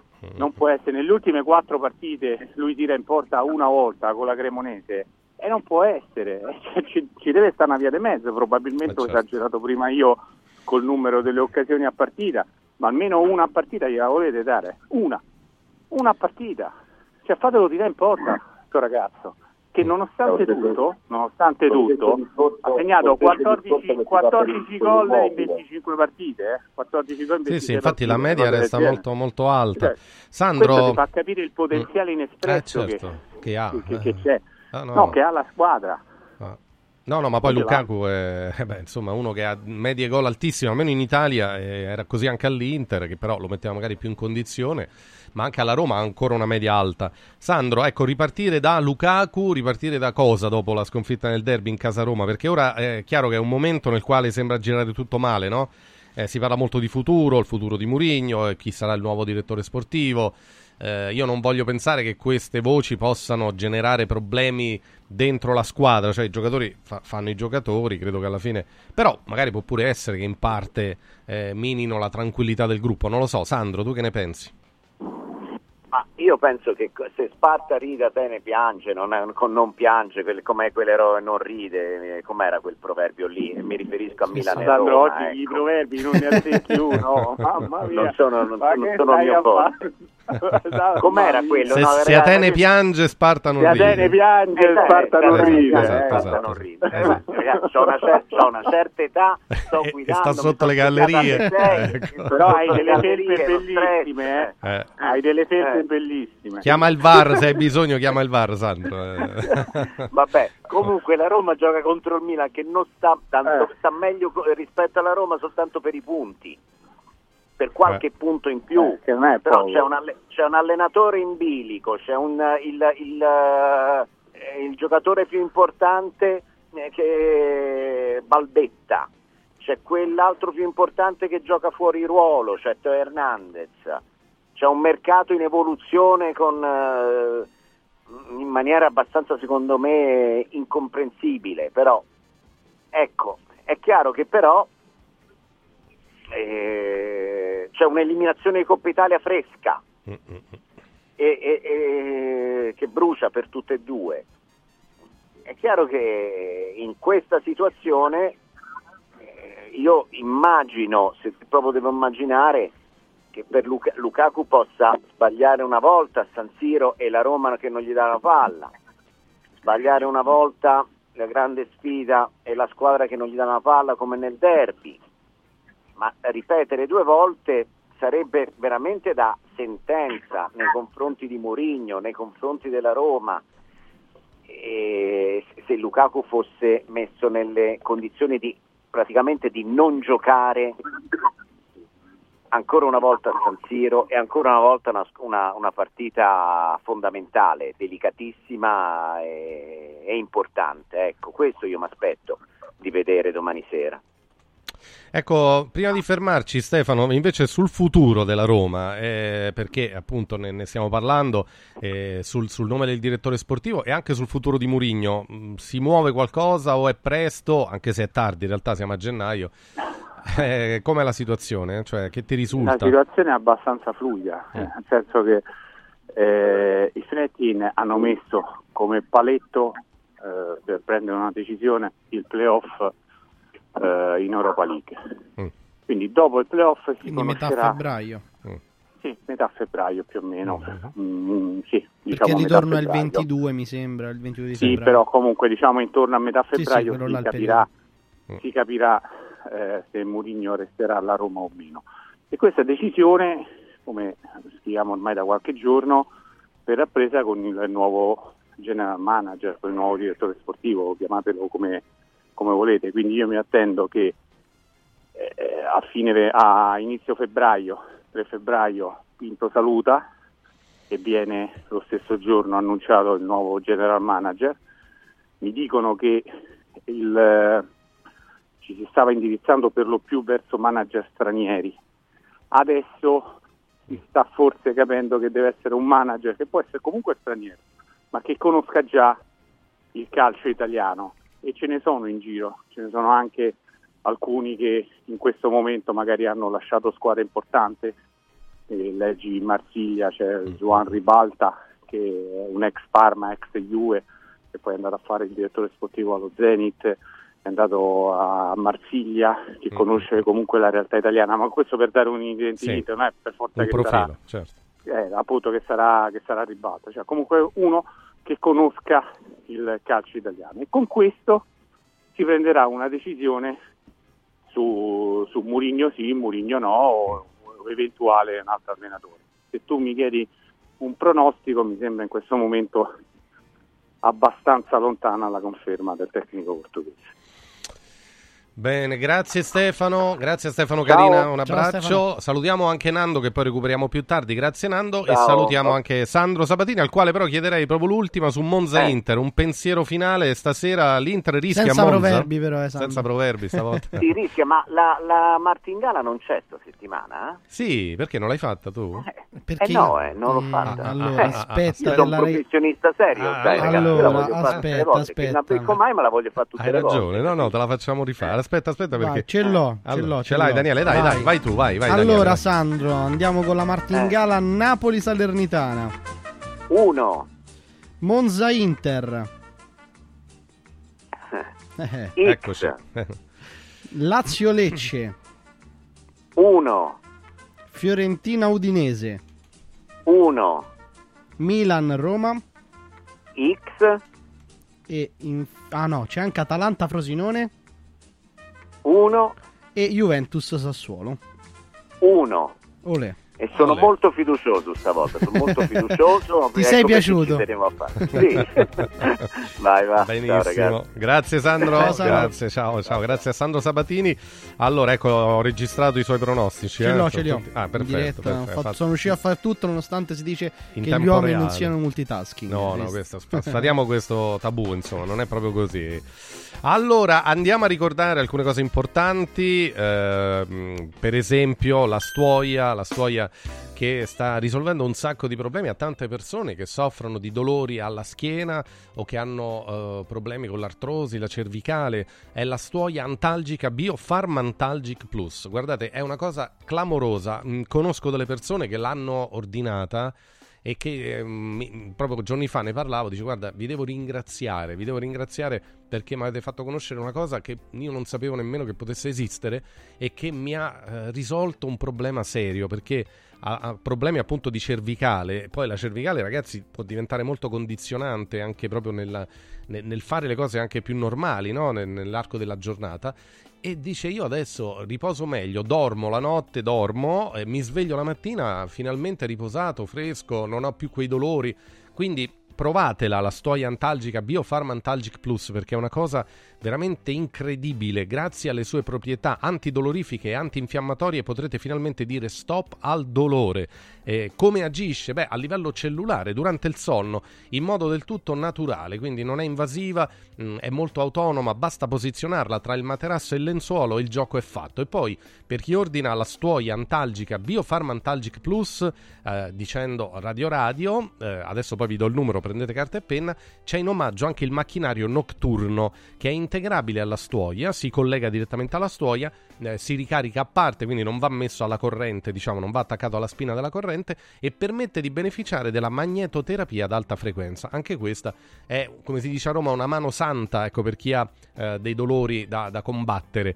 Quindi il numero è 800 82 66 88 800 82 66 88 ecco fate come il mio amico fate come tanti ascoltatori della radio che con la stuoia antalgica Biofarm Antalgic Plus riposano meglio e vivono meglio perché veramente è una cosa straordinaria. Stuoiantalgica.com è il sito regalatevi il benessere e mi raccomando ripeto il numero 800 82 66 88 per ordinare per ordinare.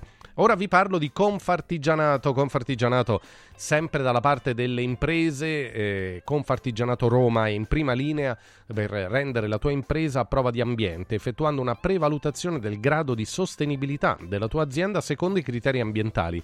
Eh, è possibile fare una verifica con Confartigianato Roma, verifica i tuoi parametri ESG e rendi il tuo business più sostenibile, perché attenzione, oggi rispettare i parametri e i criteri ambientali, sociali e di governance è una cosa fondamentale anche per avere agevolazioni su prestiti e finanziamenti. Quindi fatevi verificare quali sono i parametri della vostra azienda perché vi va a vostro vantaggio. Ecco, perché un domani vi serve un, un finanziamento, eh, te- tengono molto conto anche di questo oggi, no? dell'ecocompatibilità di un'azienda eh, con il, il territorio e l'ambiente. Allora, per informazioni chiamate questo numero 06 77 20 7803 06 77 20 7803 confartigianatoroma.it è il sito vi do anche una mail eh, radio radio chiocciola confartigianatoroma.it radio radio chiocciola confartigianatoroma.it Voglio chiudere con solo sorrisi, solo sorrisi, eh, beh, diciamo che è veramente un punto di riferimento per chi ha a cuore la salute dei denti, della bocca, delle gengive. E quello che noi consigliamo sempre è una visita di eh, prevenzione, di controllo, È una visita molto accurata, approfondita, completa anche di sondaggio gengivale. Nei casi più complessi vi fanno anche la radiografia tridimensionale, cosiddetta con BIM.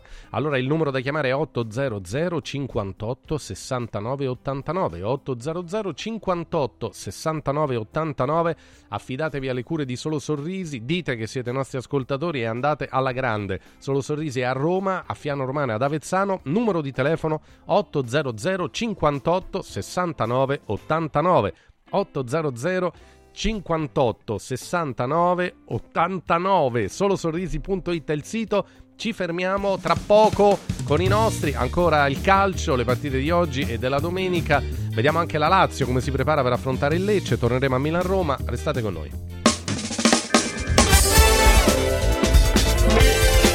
Radio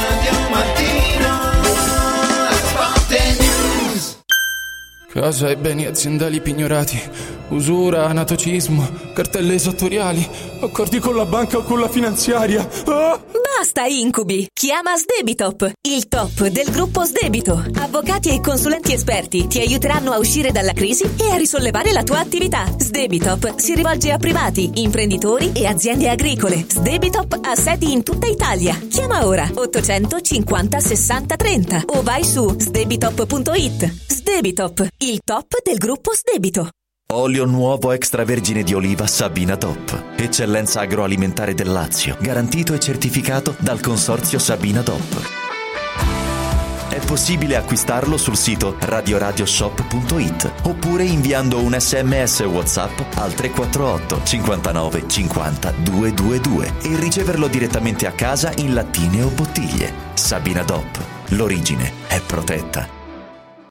Benvenuto Lipo, il nuovo straordinario integratore naturale della Sirt Life per combattere stanchezza, affaticamento, fame nervosa, sbalzi glicemici, grasso nel sangue e nervosismo. Lipo, testato scientificamente, interviene stimolando il metabolismo. Lipo è innovativo ed efficace. Scopri Lipo su radioradioshop.it e approfitta delle combinazioni Lipo più Sirt 500 Plus al prezzo speciale solo per gli ascoltatori di Radio Radio. Lipo più Sirt 500 Plus per elevare naturalmente il tuo livello di benessere. Ciao nonno, come stai? Molto meglio. Con la stuoia Biofarmantalgic Plus tutti i miei dolori articolari sono spariti. Te l'avevo detto. Grazie alle proprietà antidolorifiche e antinfiammatorie della stuoia Biofarmantalgic Plus, anch'io sono tornato ad allenarmi. Allora organizziamo subito una partita a calcetto. la stuoia Biofarmantalgic Plus è un toccasana per chi soffre di infiammazioni articolari e muscolari. Agisce a livello cellulare durante il sonno in maniera del tutto naturale, non invasiva e autonoma. Chiama subito l'882 66 88 o vai su stuoiantalgica.com e regalati il benessere. Incentivi statali in arrivo? Scoprili sabato 13 e domenica 14 da Valentino concessionaria Volkswagen. Per non perdere i grandi vantaggi su Polo, Taigo, T-Cross, T-Rock, Golf e su ID3 fino a 13.750 euro. 13 e 14 con speciali promozioni su usato certificato di tutte le marche. Grandi eventi e top catering da Valentino concessionaria Volkswagen. In via Tiburtina 1097, via Tuscolana 1233, via Paisiello, Largo Lanciani. Ora anche in via Prenestina 911. Nuovo, usato e service. ValentinoAutomobili.it Sportello Legale Sanità. 12 anni di giustizia ottenuta e di giusti risarcimenti alle famiglie colpite dalla mala sanità. come per infezioni nosocomiali o per danni o decessi provocati alla nascita su bambini sani. Sportello Legale Sanità. A disposizione di tutti gli italiani contro la mala sanità, senza alcun costo anticipato. 800 700 802. Sportellolegalesanita.it Gianluca Calcagni, pilota professionista e content creator del gruppo L'Automobile, ti invita a guidare in sicurezza.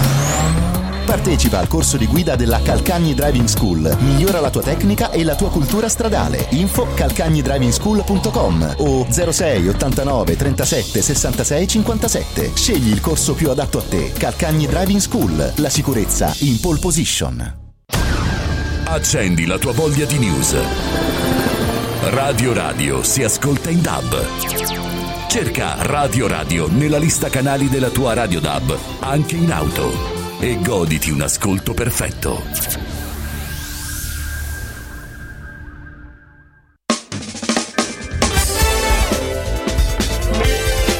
Radio Radio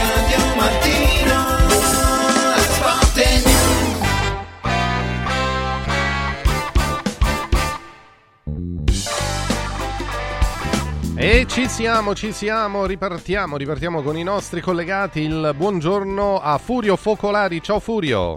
Buongiorno Stefano, buongiorno a tutti. Eccoci, eccoci. E con te, con noi c'è anche il vice direttore della Gazzetta dello Sport, Stefano Agresti. Ciao Stefano. Ciao, ciao Stefano, buongiorno a tutti. Buongiorno, buongiorno anche a te. Eh, arriva Luigi Salomone. Ciao Luigi.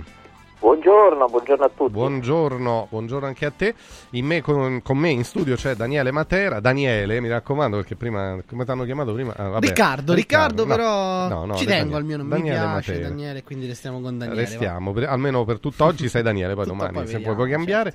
Allora, ehm, tiene molto banco la polemica arbitrale, no? prima ci abbiamo dedicato qualche minuto, poi stiamo per andare a Lazio-Lecce, vediamo le romane come eh, affrontano questo weekend, Eh, la Roma va a Milano e appunto poco fa parlavamo della Roma, però riprendo spunto anche da un editoriale di Stefano Agresti che è collegato perché eh, lo dice anche Rocchi che si è instaurata una specie di caccia all'arbitro insulti e sospetti, bisogna fermare la caccia all'arbitro. Firma Stefano Agresti, è un po' uno dei temi del giorno. Ehm, peraltro ci hanno fatto ascoltare qualche ora fa insomma, l'audio di Inter Verona, eh, chiaramente con tutti gli annessi e connessi.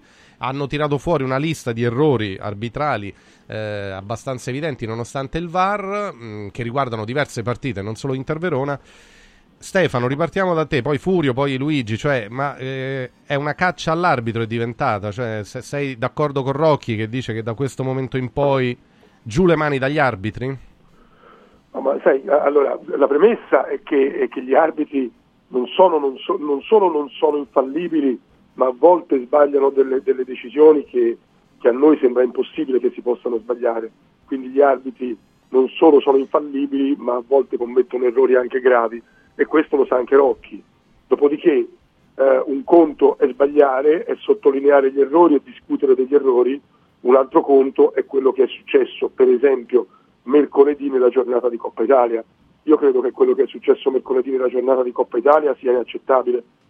Eh, tra Roma e Milano si è visto di tutto, mm. si è visto eh, panchine che, che aggredivano verbalmente eh, la, gli arbitri in modo, in modo eh, insensato, eh, si è visto allenatori che, che, che, dicevano qualsiasi cosa agli arbitri, cioè io per carità, ma se, secondo voi è normale che il capitano della Roma vada ai compagni e dica non date la mano all'arbitro, come se fosse stato Orsato il responsabile della sconfitta della Roma?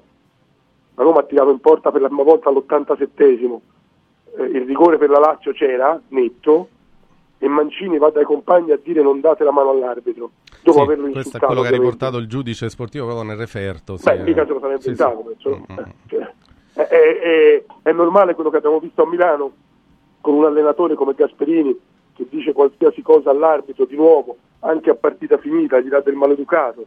Io credo che, credo che soprattutto gli allenatori ma debbano darsi una regolata, ma anche i calciatori.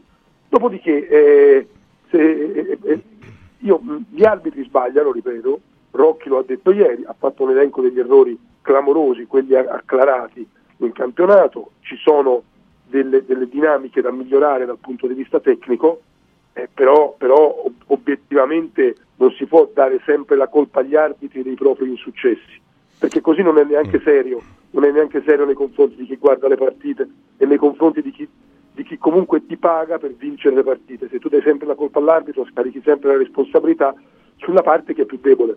Sentiamo il punto di vista su questo anche di Furio Focolari e Luigi Salomone perché ne parlano i giornali, ne parlano tutti, anche gli ascoltatori ovviamente, qualcuno ci eh, richiama ancora all'audio di Inter Verona, ragazzi l'abbiamo ascoltato come tutti e quindi lì c'è poco da discutere comunque. Furio.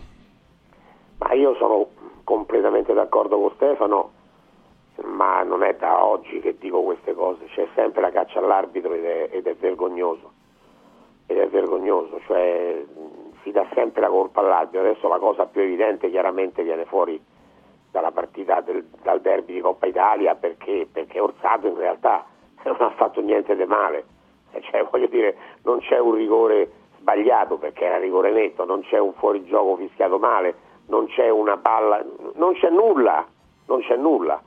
Eh, ma, ma non, ma non è solo quello, è solo quello, è un andazzo brutto che non può continuare. Secondo me, eh, secondo me gli arbitri dovrebbero essere anche molto più severi. Che gli arbitri sbagliano lo sappiamo, lo sappiamo.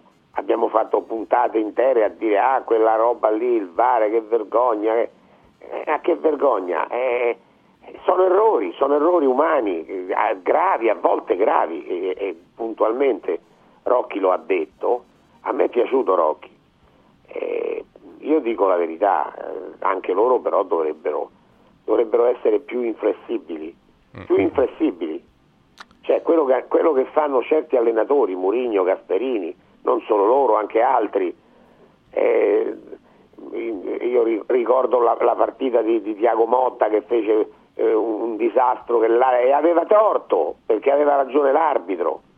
E per cui se noi eh, facciamo casino quando abbiamo ragione è già grave perché dovremmo essere più... Ma se facciamo casino anche quando abbiamo torto Eh. e la caccia all'arbitro eh, dove arriviamo? certo, Non certo. va bene, non va bene. Diciamo- Io sono d'accordo Mm. con Agresti, sono d'accordo col sistema arbitrale, cioè è sbagliato, fanno errori, sì, certo che fanno errori, Eh, ma non dobbiamo, eh, perché oltre a tutto, oltre a Mm. andando avanti in questa maniera qui, c'è un ricasco a catena nei settori giovanili. Eh, attenzione ragazzi, perché in Serie A almeno gli arbitri hanno una garanzia, non gli potrà succedere nulla di grave, ma nei settori giovanili se- se- ci sono arbitri che prendono addirittura botte, eh, capisci? E questo non va bene, non, non- non è giusto. È vero, è vero. Poi a ricasco, diciamo che nei campi dove poi non ci sono le telecamere, non No, ci sono, eh, succede, succede di tutto, tutto, Stefano, purtroppo, lo- lo, te lo lo so, lo, ma lo so perché come molti di noi, di voi, vengo da lì, eh, siamo cresciuti andando a vedere le partite dei bambini, dei ragazzi, e poi, ma ancora succedono cose allucinanti. Eh, Luigi Salomone, per esempio, tra le cose che dice il disegnatore Rocchi, eh, lui auspica il silenzio dopo le partite, no? Prima Eh, ma infatti Daniele ricordava 12 Sì, ore almeno 12 dopo la ore, partita, vabbè adesso parlare. sul tempo... Io però- volevo, pun- volevo appunto puntare su questo, Ah. su questo fatto, mi sembra una soluzione non abbastanza intelligente, cioè, eh, perché comunque poi a caldo si rischia spesso di dire delle cose che magari o non si pensa, poi si, guardando bene le azioni, ma io per esempio un'altra cosa che ho notato, i giocatori ormai hanno gli iPad in panchina, cioè sono in grado di Sì, vedere eh, spesso le panchine anche sul singolo fallo hanno la possibilità di sapere già che cosa è successo e quindi lì la protesta magari se non so il, il calcio d'angolo non c'è la rimessa laterale non c'è cioè trovare delle soluzioni in modo da, da dare meno strumenti a chi eh, vuole protestare di protestare. E poi però di contro c'è anche una cosa gli arbitri devono cercare e provare un'uniformità maggiore perché io ho visto Lazzari giustamente prendere, adesso io non è che faccio il discorso di- del giocatore della Lazio, però Lazzari prendere due giornate perché manda a quel paese l'arbitro e poi ho visto l'altra sera, la sera prima ancora, a Udine un giocatore dell'Udinese di cui mandare a quel paese l'arbitro e l'arbitro si gira dall'altra parte. Eh, ma allora, successe un tanto tempo fa con un, un Roma-Fiorentina Salà che fece così con la mano, non mi ricordo quale arbitro, fu espulso mh, Eh, ma diretta, infatti, altre eh, volte succede e non viene ecco, sanzionato. allora gli di Tagliano quelli essere che non, che non li espellono. non- non- cioè, Però, non come dice Luigi, Lazzari. succede una Lazzari- volta su Lazzari 20. giustamente deve prendere due Eh, giornate. lo so, però poi Lazzari, Lazzari prendere- ma esatto. Sbagliano Cioè, quelli che non usano il cartellino. sì, E io sì. quello che sto dicendo, sto dicendo che serve una Uniformità. Certo. e forse anche che gli arbitri magari in alcune situazioni siano un po' meno permalosi, Mm, cioè troviamo anche una mezza misura, perché poi gli arbitri decidono le carriere degli allenatori,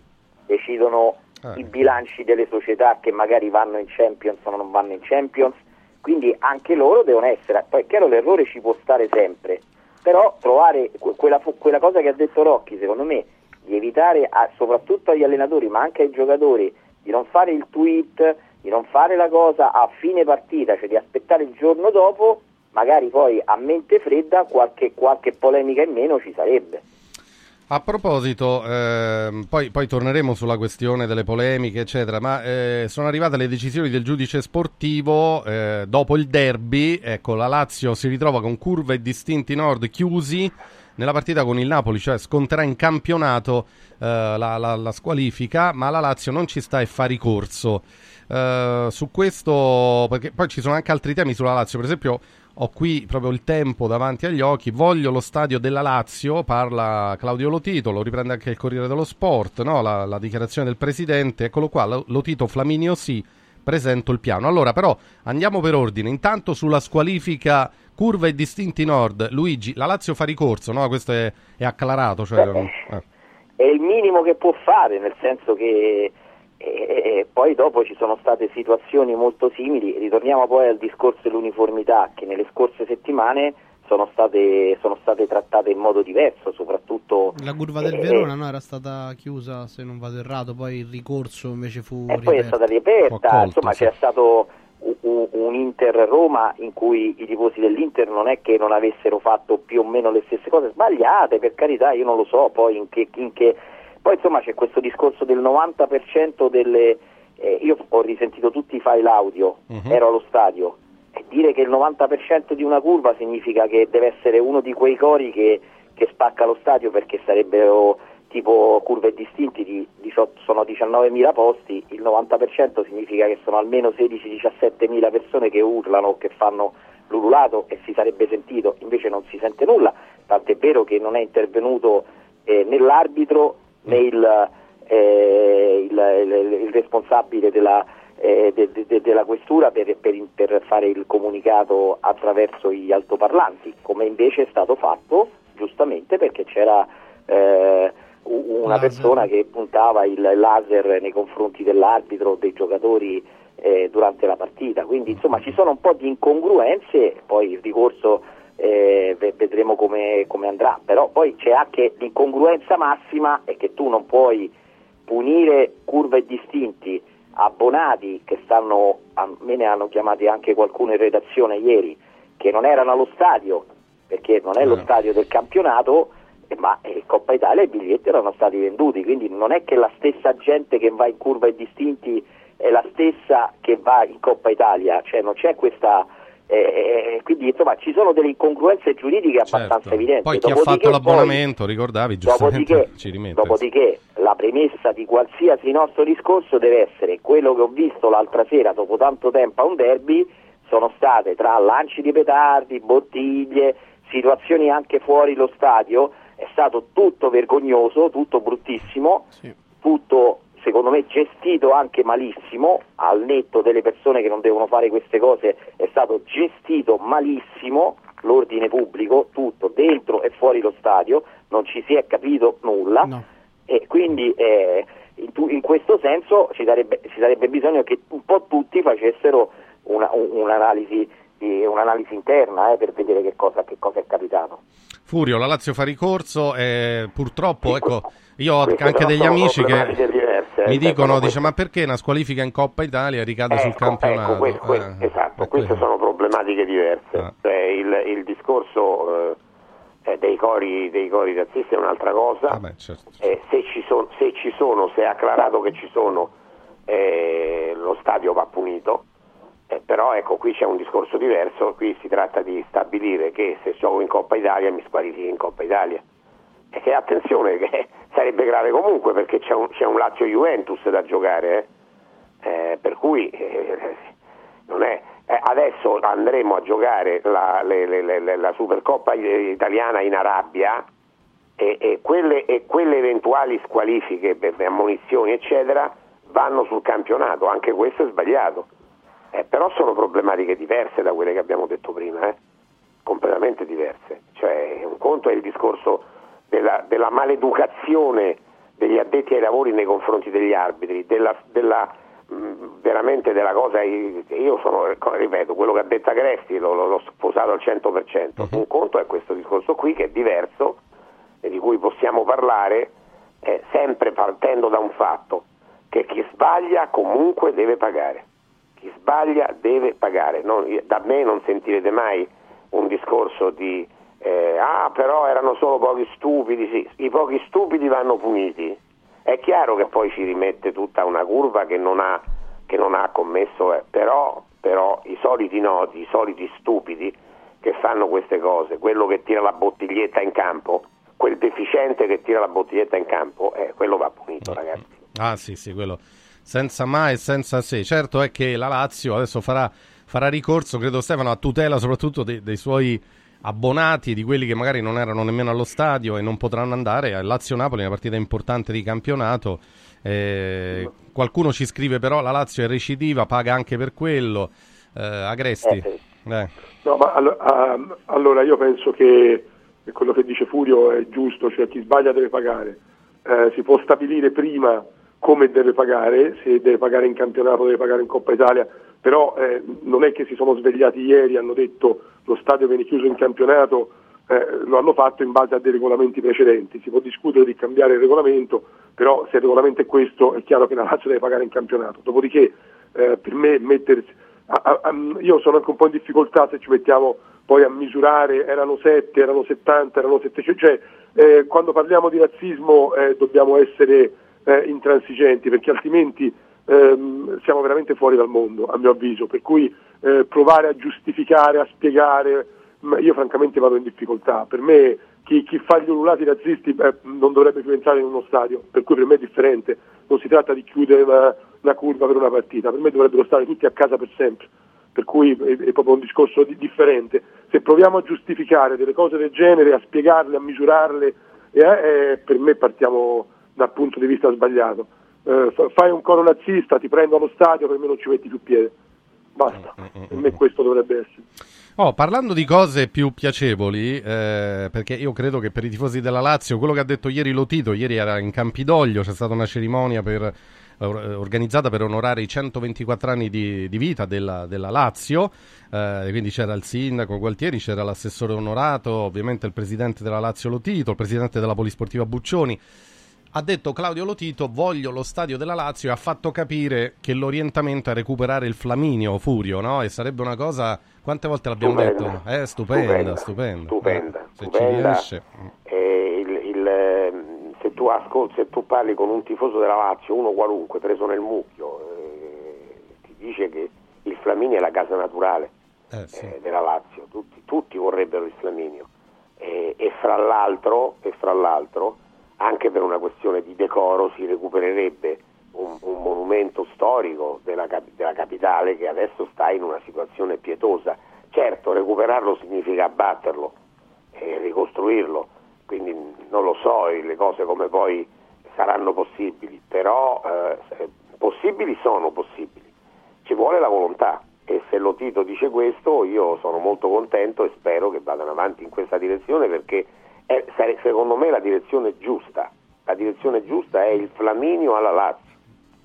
Eh sì, sarebbe proprio il posto ideale Luigi, no? Eh, anche per il quartiere di Roma dove sta, anche perché insomma c'è una forte connotazione di lazialità intorno allo stadio Flaminio.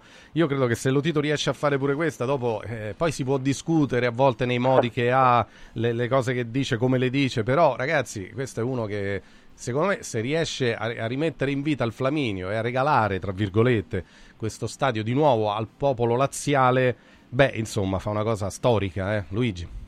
No, no, ma eh, questo è fuori di dubbio, anche perché eh, il 19 luglio saranno 20 anni, 20 anni di presidenza Lotito, perché è entrato il 19 luglio 2004, quindi eh, sarebbe, sarebbe una cosa straordinaria per i tifosi che hanno sempre pensato a quello stadio, tra l'altro si andrebbe verso una capienza di 45-46 mila posti se veramente si riesce a fare, che è quella giusta anche proprio per il bacino di utenza della Lazio e adesso le persone che più o meno vanno, vanno allo stadio, eh, sarebbe un fortino eh, per certi versi anche inespugnabile, eh, quindi non, non ci sono dubbi, sarebbe uno stadio da calcio dove si vede la partita, ne parlavamo anche l'altro giorno in curva che non si vede la partita all'Olimpico, insomma è uno stadio, è uno stadio non adatto al calcio, questo, questo si sa, quindi se la componente il tifo laziale incide sulle partite perché è il dodicesimo uomo in campo, no? Si dice comunque insomma il tifo della Roma e della Lazio è un tifo caldo,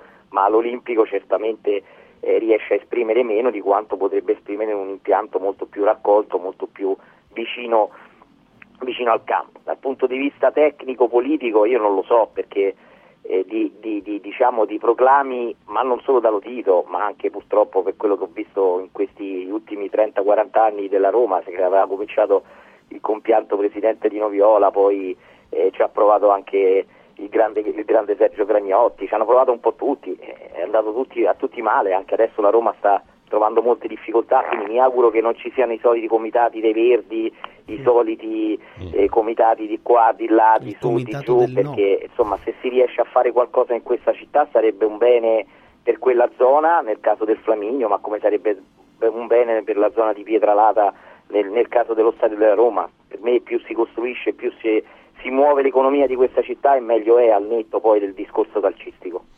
Lo titolo Stefano Agresti che esce trionfante dal derby, tra l'altro l'abbiamo visto a bordo campo, insomma, con il cappello, no? giustamente raggiante perché comunque è una vittoria che vale tantissimo. Ehm, su, su questo passo, perché eh, dotare la Lazio di un vero e proprio stadio, anche se sto leggendo Luigi, ma anche Furio lo, lo sanno, lo sappiamo bene tutti, che non sarà facile perché lì ci sono c'è la famiglia Nervi, no? mi pare che abbia i diritti sull'impianto, stavo leggendo fino al 2049, mi pare che loro non siano tanto favorevoli a, a, boh, non lo so, a farne uno stadio per una società, boh, però poi ecco, lì, lì ci sarà da lavorare, da muovere anche le- la In macchina Italia, della, c'è sempre, in della Italia c'è diplomazia. sempre qualcuno, Eh. in Italia c'è sempre qualcuno che non ti fa fare lo stadio. Mm. Questo non capita a Roma, capita ovunque, avete Eh, visto anche a Milano che da questo punto di vista è una città più facile, molto più, più facile, più agile, eh, non riescono a fare lo stadio, devono andare, no. fuori, devono andare fuori Milano per fare lo stadio. E in Italia c'è sempre qualcuno che si sveglia e trova un motivo per non farti fare lo stadio, una volta perché ci sono i resti di, di un ippodromo, una volta perché ci sono dei vincoli, una volta perché c'è, la- c'è, c'è sempre qualcosa. Eh, eh, e dopo noi ci lamentiamo perché i nostri club faticano a essere al pari dal punto di vista finanziario dei concorrenti europei, Eh, ma all'estero hanno degli stadi eh, moderni, nuovi, di proprietà dei club, fatti bene, che portano denaro, che fanno sentire eh, la squadra eh, protetta dal proprio pubblico e noi quando andiamo all'estero restiamo a bocca aperta a vedere gli stadi che hanno e, e da noi non si riesce a costruire niente. E- e- è un problema enorme, questo è un problema enorme che non riguarda, ti ripeto, non riguarda la Lazio, non riguarda la Roma, riguarda tutto, tutto il nostro paese. E quando poi parliamo delle difficoltà che hanno gli, gli imprenditori che fanno calcio a, a muoversi in Italia, eh, questa è la dimostrazione più eclatante. Poi uno stadio di proprietà significherebbe tante cose, Sì, ma, insomma. ma io andrei a fondo però, io non, pe- io non Mm. penso che la famiglia Nervi Si opponga. eredi, insomma, ma non penso perché eh, voglio dire, se è una questione brutta dei soldi, eh, pretendono dei soldi gli si diano, perché voglio dire la famiglia Nervi che cosa sta salvaguardando? Non so se, se qualcuno di voi è stato in zona. Ormai è un rudere vecchio, purtroppo. È un rudere, Eh, la famiglia Nervi, Nervi eh. si oppone, ma ragazzi le cose vanno dette con chiarezza e vanno anche denunciate. Ci stanno i Eh, barboni dentro adesso. Io non lo so se la famiglia Nervi veramente si oppone, non lo so, ma se fosse così sarebbe una questione eh, prettamente economica per avere dei soldi, gli si diano.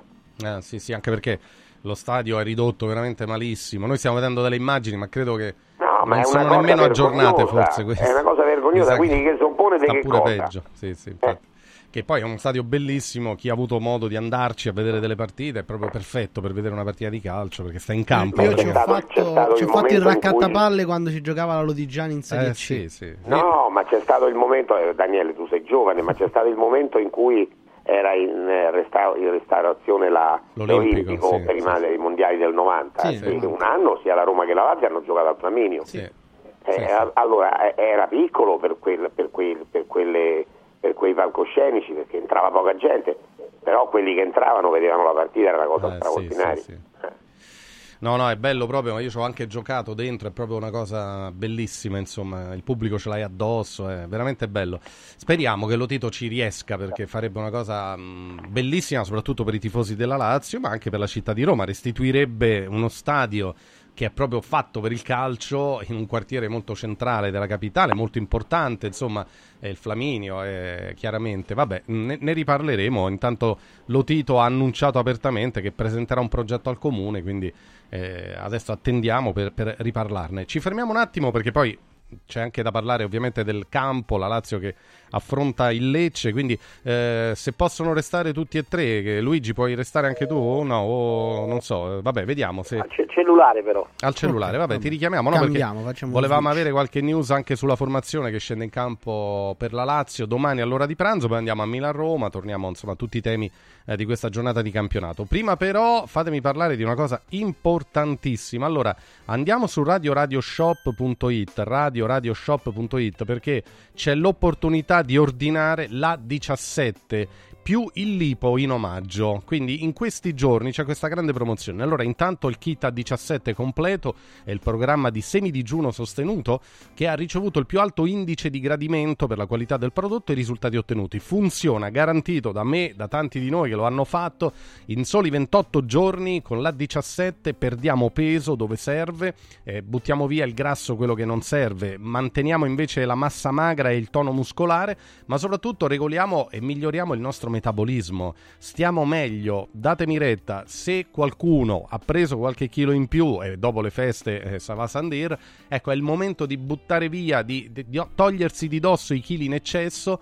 In soli 28 giorni la 17 ci fa perdere il peso che dobbiamo perdere perché poi regola naturalmente i bioritmi e il metabolismo del nostro organismo per cui tranquilli se dovete perdere anche 7-8 kg vedrete che perderete come è successo a me in passato 7-8 kg grazie alla 17 cioè funziona garantito. E fino al 31 gennaio potrete avere in omaggio con la 17 anche l'IPO il nuovo integratore che stimola il metabolismo riducendo lo stress gli zuccheri e i grassi nel sangue ecco perché in abbinata sono perfetti A17 più l'IPO per stare meglio, per vivere meglio. In esclusiva su radioradioshop.it a soli 144 euro. Guardate che se li andate a prendere in giro, li andate a cercare, vi costa molto di più. Eh? Invece a 17 con il lipo in omaggio fino al, diciamo, alla fine del mese, fino al 31 gennaio, solo 144 euro. Ordinateli su radioradioshop.it. Eh, questo è l'aiuto più valido per tornare in forma. Se volete potete anche mandare un messaggio al 348 59 50 222 348 59 50 222. Ora vi parlo di Valori SPA, mi rivolgo a tutti quelli che stanno cercando un lavoro nuovo oppure vogliono cambiare il lavoro che hanno perché non sono soddisfatti, perché vogliono tentare nuove opportunità. Insomma, Valori SPA è l'agenzia per il lavoro che ricerca e seleziona personale in tutta Italia, tantissimi profili presenti sul mercato, quindi la, la ricerca e la selezione è sempre attiva, perciò mandate un curriculum al eh, sito www.valorispa.it www.valorispa.it andate sul sito oppure lì ci sono tutti gli indirizzi di tutte le filiali di Valorispa eh, e andate direttamente di persona a consegnare il vostro curriculum. Migliaia di lavoratori hanno scelto l'agenzia per il lavoro Valori SPA e hanno cambiato vita letteralmente, migliorato la loro vita e perciò eh, se anche tu che sei all'ascolto o alla visione in questo momento vuoi cambiare vita, vuoi cambiare lavoro, beh approfitta di questa opportunità. www.valorispa.it tutto attaccato, vi do anche un telefono 06 62 27 90 54 06 62 27 90 54 Mauris, il numero uno del risparmio per la casa e la famiglia. Eh, andiamo da Mauris perché in questi giorni c'è un super volantino, super volantino e super prezzi, tantissimi sconti ancora per questa settimana. Approfittatene, sono i grandi magazzini italiani del risparmio dove la qualità va a braccetto con i prezzi molto convenienti. Ci sono sconti imperdibili su un sacco di prodotti, per esempio sul tessile, sulla biancheria per la casa con la fiera del bianco Mauris e poi tanti prodotti anche per la pulizia della casa, per esempio il Vernella ammorbidente da 3 litri 2,79 euro svelto detersivo piatti da un litro, il pacco da 3 4,69 euro, felce azzurra, bagno schiuma a 1,99 euro e tanti tanti altri prodotti scontatissimi. Allora per sapere qual è il Mauris più vicino a voi basta andare sul sito mauris.it. Mauris. Mauris, il numero uno del risparmio per la casa e la famiglia.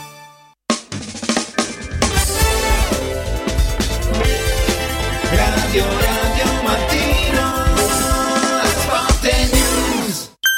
Bello? No, bellissimo! Buono? No, buonissimo! Saldi? No, saldissimo! Da Occhiali in Cantiere non ci accontentiamo dei semplici saldi, ma abbiamo il saldissimo! Montature da vista firmate a solo un euro. Cosa aspetti? Vediamoci da Occhiali in Cantiere, Capena, Colleferro, Frosinone. Occhialiincantiere.it Villa Mafalda, il punto di riferimento a Roma per la tua salute. A Villa Mafalda l'esperienza medica incontra l'alta tecnologia, una proposta completa di prestazioni eseguite in totale comfort e sicurezza, esami diagnostici con le strumentazioni più all'avanguardia, chirurgia endoscopica e robotica per interventi meno invasivi e una guarigione più rapida, assistenza medica 24 ore su 24 tutto l'anno, compreso i festivi. Villa Mafalda è in via Monte delle Gioie 5 a Roma. villamafalda.it falda.com. Convenzionata con le maggiori compagnie assicurative. Una speciale convenzione è riservata agli ascoltatori Radio Radio. Guarda, anche qui una ravioleria dumpling bar. Ormai le trovi in tutta Italia. Entriamo, il pranzo è servito. Mmm, sono buonissimi, di qualità e pluripremiati. Eh sì, grazie al franchising 2.0 del Dumpling Bar, anch'io ho potuto aprire la mia ravioleria. È facile, completamente gratuito, include formazione dello chef Gianni Catani, rinnovo di menù periodico, scelta e addestramento del personale, pubblicità. Ho chiamato il numero 344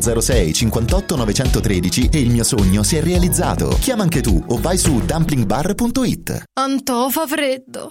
Antò fa freddo. Non ce la faccio più. Accendi la caldaia Vylant. Ecco fatto, amore. L'ho accesa. Mmm, Antò fa caldo. Pochi giorni fa con la Calor Plus ho installato una caldaia a condensazione della Vylant con sole 12 rate da 95 euro e mi hanno anche regalato 7 anni di garanzia. Eh, con questa caldaia mi sto togliendo tante soddisfazioni. Fallo anche tu con la Calor Plus. Chiama subito lo 06 86 21 3671. Antò. I grandi cambiamenti nascono spesso da piccole cose, senza fare rumore. Volvo presenta la nuova EX30, il SUV 100% elettrico più piccolo e innovativo mai prodotto da Volvo. Tutta la grande sicurezza di Volvo in un piccolo prezzo a partire da 35.900 euro. Le cose piccole cambieranno il mondo. Nuova Volvo EX30 il 20 e 21 gennaio negli showroom Volvo. Prezzo di listino IVA inclusa riferito a Volvo EX30 Single Motor Core Model Year 24. Volvo a Roma è Car Room. Volvo Carroom. Cause Da Stosa Storca Pena è il periodo delle grandi occasioni. Con l'acquisto di una cucina Stosa completa di elettrodomestici, in omaggio un televisore maxi schermo 55 pollici. Crea la cucina su misura per te tra un vasto assortimento di stili e modelli. Da Stosa Storca Pena, progettazione e rilievo misure gratuiti. A Capena, in via Tiberina 34. E nello Stosa Point a Borgo Quinzio, presso Luzzi Home Arredamenti, puoi arredare tutta la casa. Scopri lo spazio espositivo completamente rinnovato. Arredamentiluzzi.it Confartigianato è da più di 70 anni al servizio degli imprenditori e delle loro famiglie, erogando servizi come fisco, credito, avvio d'impresa, export, formazione, consorzio energetico, assistenza sanitaria, CAF e patronato. Abbiamo federazioni di categorie e mestieri firmatari dei principali contratti collettivi nazionali di lavoro e presenti in tutti i livelli istituzionali. Dove c'è impresa, c'è Confartigianato. Confartigianatoroma.it Ciao nonno, come stai? Molto meglio. Con la stuoia Biofarmantalgic Plus tutti i miei dolori articolari sono spariti. Te l'avevo detto. Grazie alle proprietà antidolorifiche e antinfiammatorie della stuoia Biofarmantalgic Plus, anch'io sono tornato ad allenarmi. Allora organizziamo subito una partita a calcetto. la stuoia Biofarmantalgic Plus è un toccasana per chi soffre di infiammazioni articolari e muscolari. Agisce a livello cellulare durante il sonno in maniera del tutto naturale, non invasiva e autonoma. Chiama subito l'800 82 66 88 o vai su stuoiantalgica.com e regalati il benessere. Radio Radio Mattino Sport e News è immediatamente disponibile on demand. Puoi riascoltarlo tutti i giorni a tutte le ore dalla fine della trasmissione. Cerca Radio Radio Mattino Sport e News sul podcast di Radio Radio. radioradio.it slash podcast. Radio Radio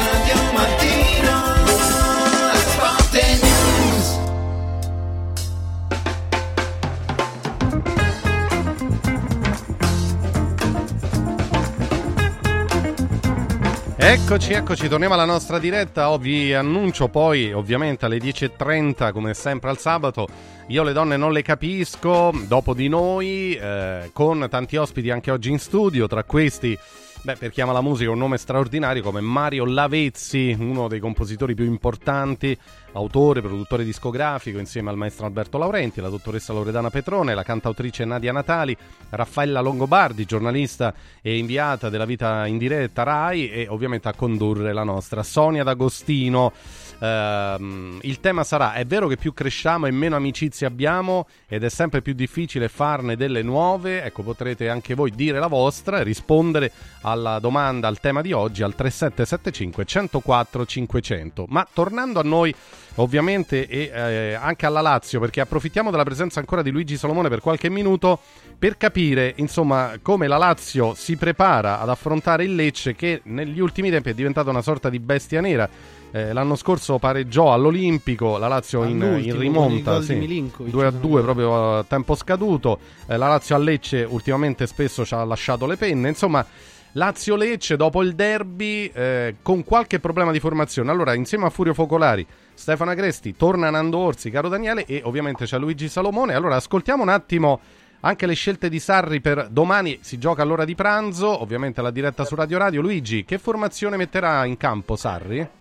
Eh, Beh, tu, eh, l'assenza è ufficiale, quella di Castellanos, che ha ha un leggero diciamo, stiramento non molto grave, però almeno una quindicina di giorni, quindi penso che punti al 28 di gennaio quando poi la Lazio tornerà a giocare in campionato, cioè sicuramente salta la- la- l'Arabia Saudita e la Supercoppa. Per quello che riguarda il resto, eh, cioè, ci sono poche alternative perché il mobile non è ancora, non è ancora pronto se non stanno cercando di portarlo in panchina modello Luis Alberto al derby, cioè può fare l'ultimo quarto d'ora se serve, gli ultimi 20 minuti, ma insomma a, a maggior ragione adesso non sarà, non sarà assolutamente rischiato con Castellanos che non, non c'è nemmeno per la partita contro l'Inter, quindi eh, diciamo eh, ci sono poche alternative, Felipe Anderson falso 9, sugli esterni eh, da una parte Zaccagni e dall'altra, dall'altra Isaacsen credo che se, se si è ripreso perché comunque ieri la squadra non si è allenata, se si è ripreso bene perché si era visto anche in alcuni contropiedi, in alcune ripartenze nel derby che che ancora non aveva una corsa fluida dopo l'infortunio e la botta presa e la, la distorsione avuta a Udine. Quindi lì ci sono, pochi, ci sono poche alternative, diciamo. sarà convocato sicuramente Sana Fernandez, non so se anche Gonzales, l'altro ragazzino della primavera, perché comunque davanti ci sono poche, poche opzioni. E torna che perciò... cent- Eh, vai, vai, scusa. to- per No, no, no, dico, per quello che riguarda la difesa, Mm. insomma, c'è ampia scelta, sceglierà poi, deciderà Sarri, perché ieri comunque la squadra non si è allenata, Mm. tranne Immobile, gli infortunati, reduce da infortuni o chi aveva, chi aveva dei problemi, l'allenatore ha visto evidentemente la squadra un po' stanca dopo il derby, anche a livello mentale, quindi ha dato un giorno libero. E quindi oggi diciamo è il primo e unico allenamento di rifinitura che fa la Lazio in vista della partita di domani a mezzogiorno e mezzo. Il dubbio secondo me è su Luis Alberto se può giocare dall'inizio. Scusami, il dubbio? Luis Alberto se può giocare Ah, se dall'inizio. può giocare dall'inizio oppure no. E Felipe Falso 9, Furio, si torna ad un'abitudine che però eh, l'anno scorso ha funzionato bene, insomma, quindi diciamo che Sarri ha la carta, il piano B ce l'ha, è un piano B che era diventato pure piano A, no? Quindi eh, diciamo che mi, mi sembra rassicurante come soluzione.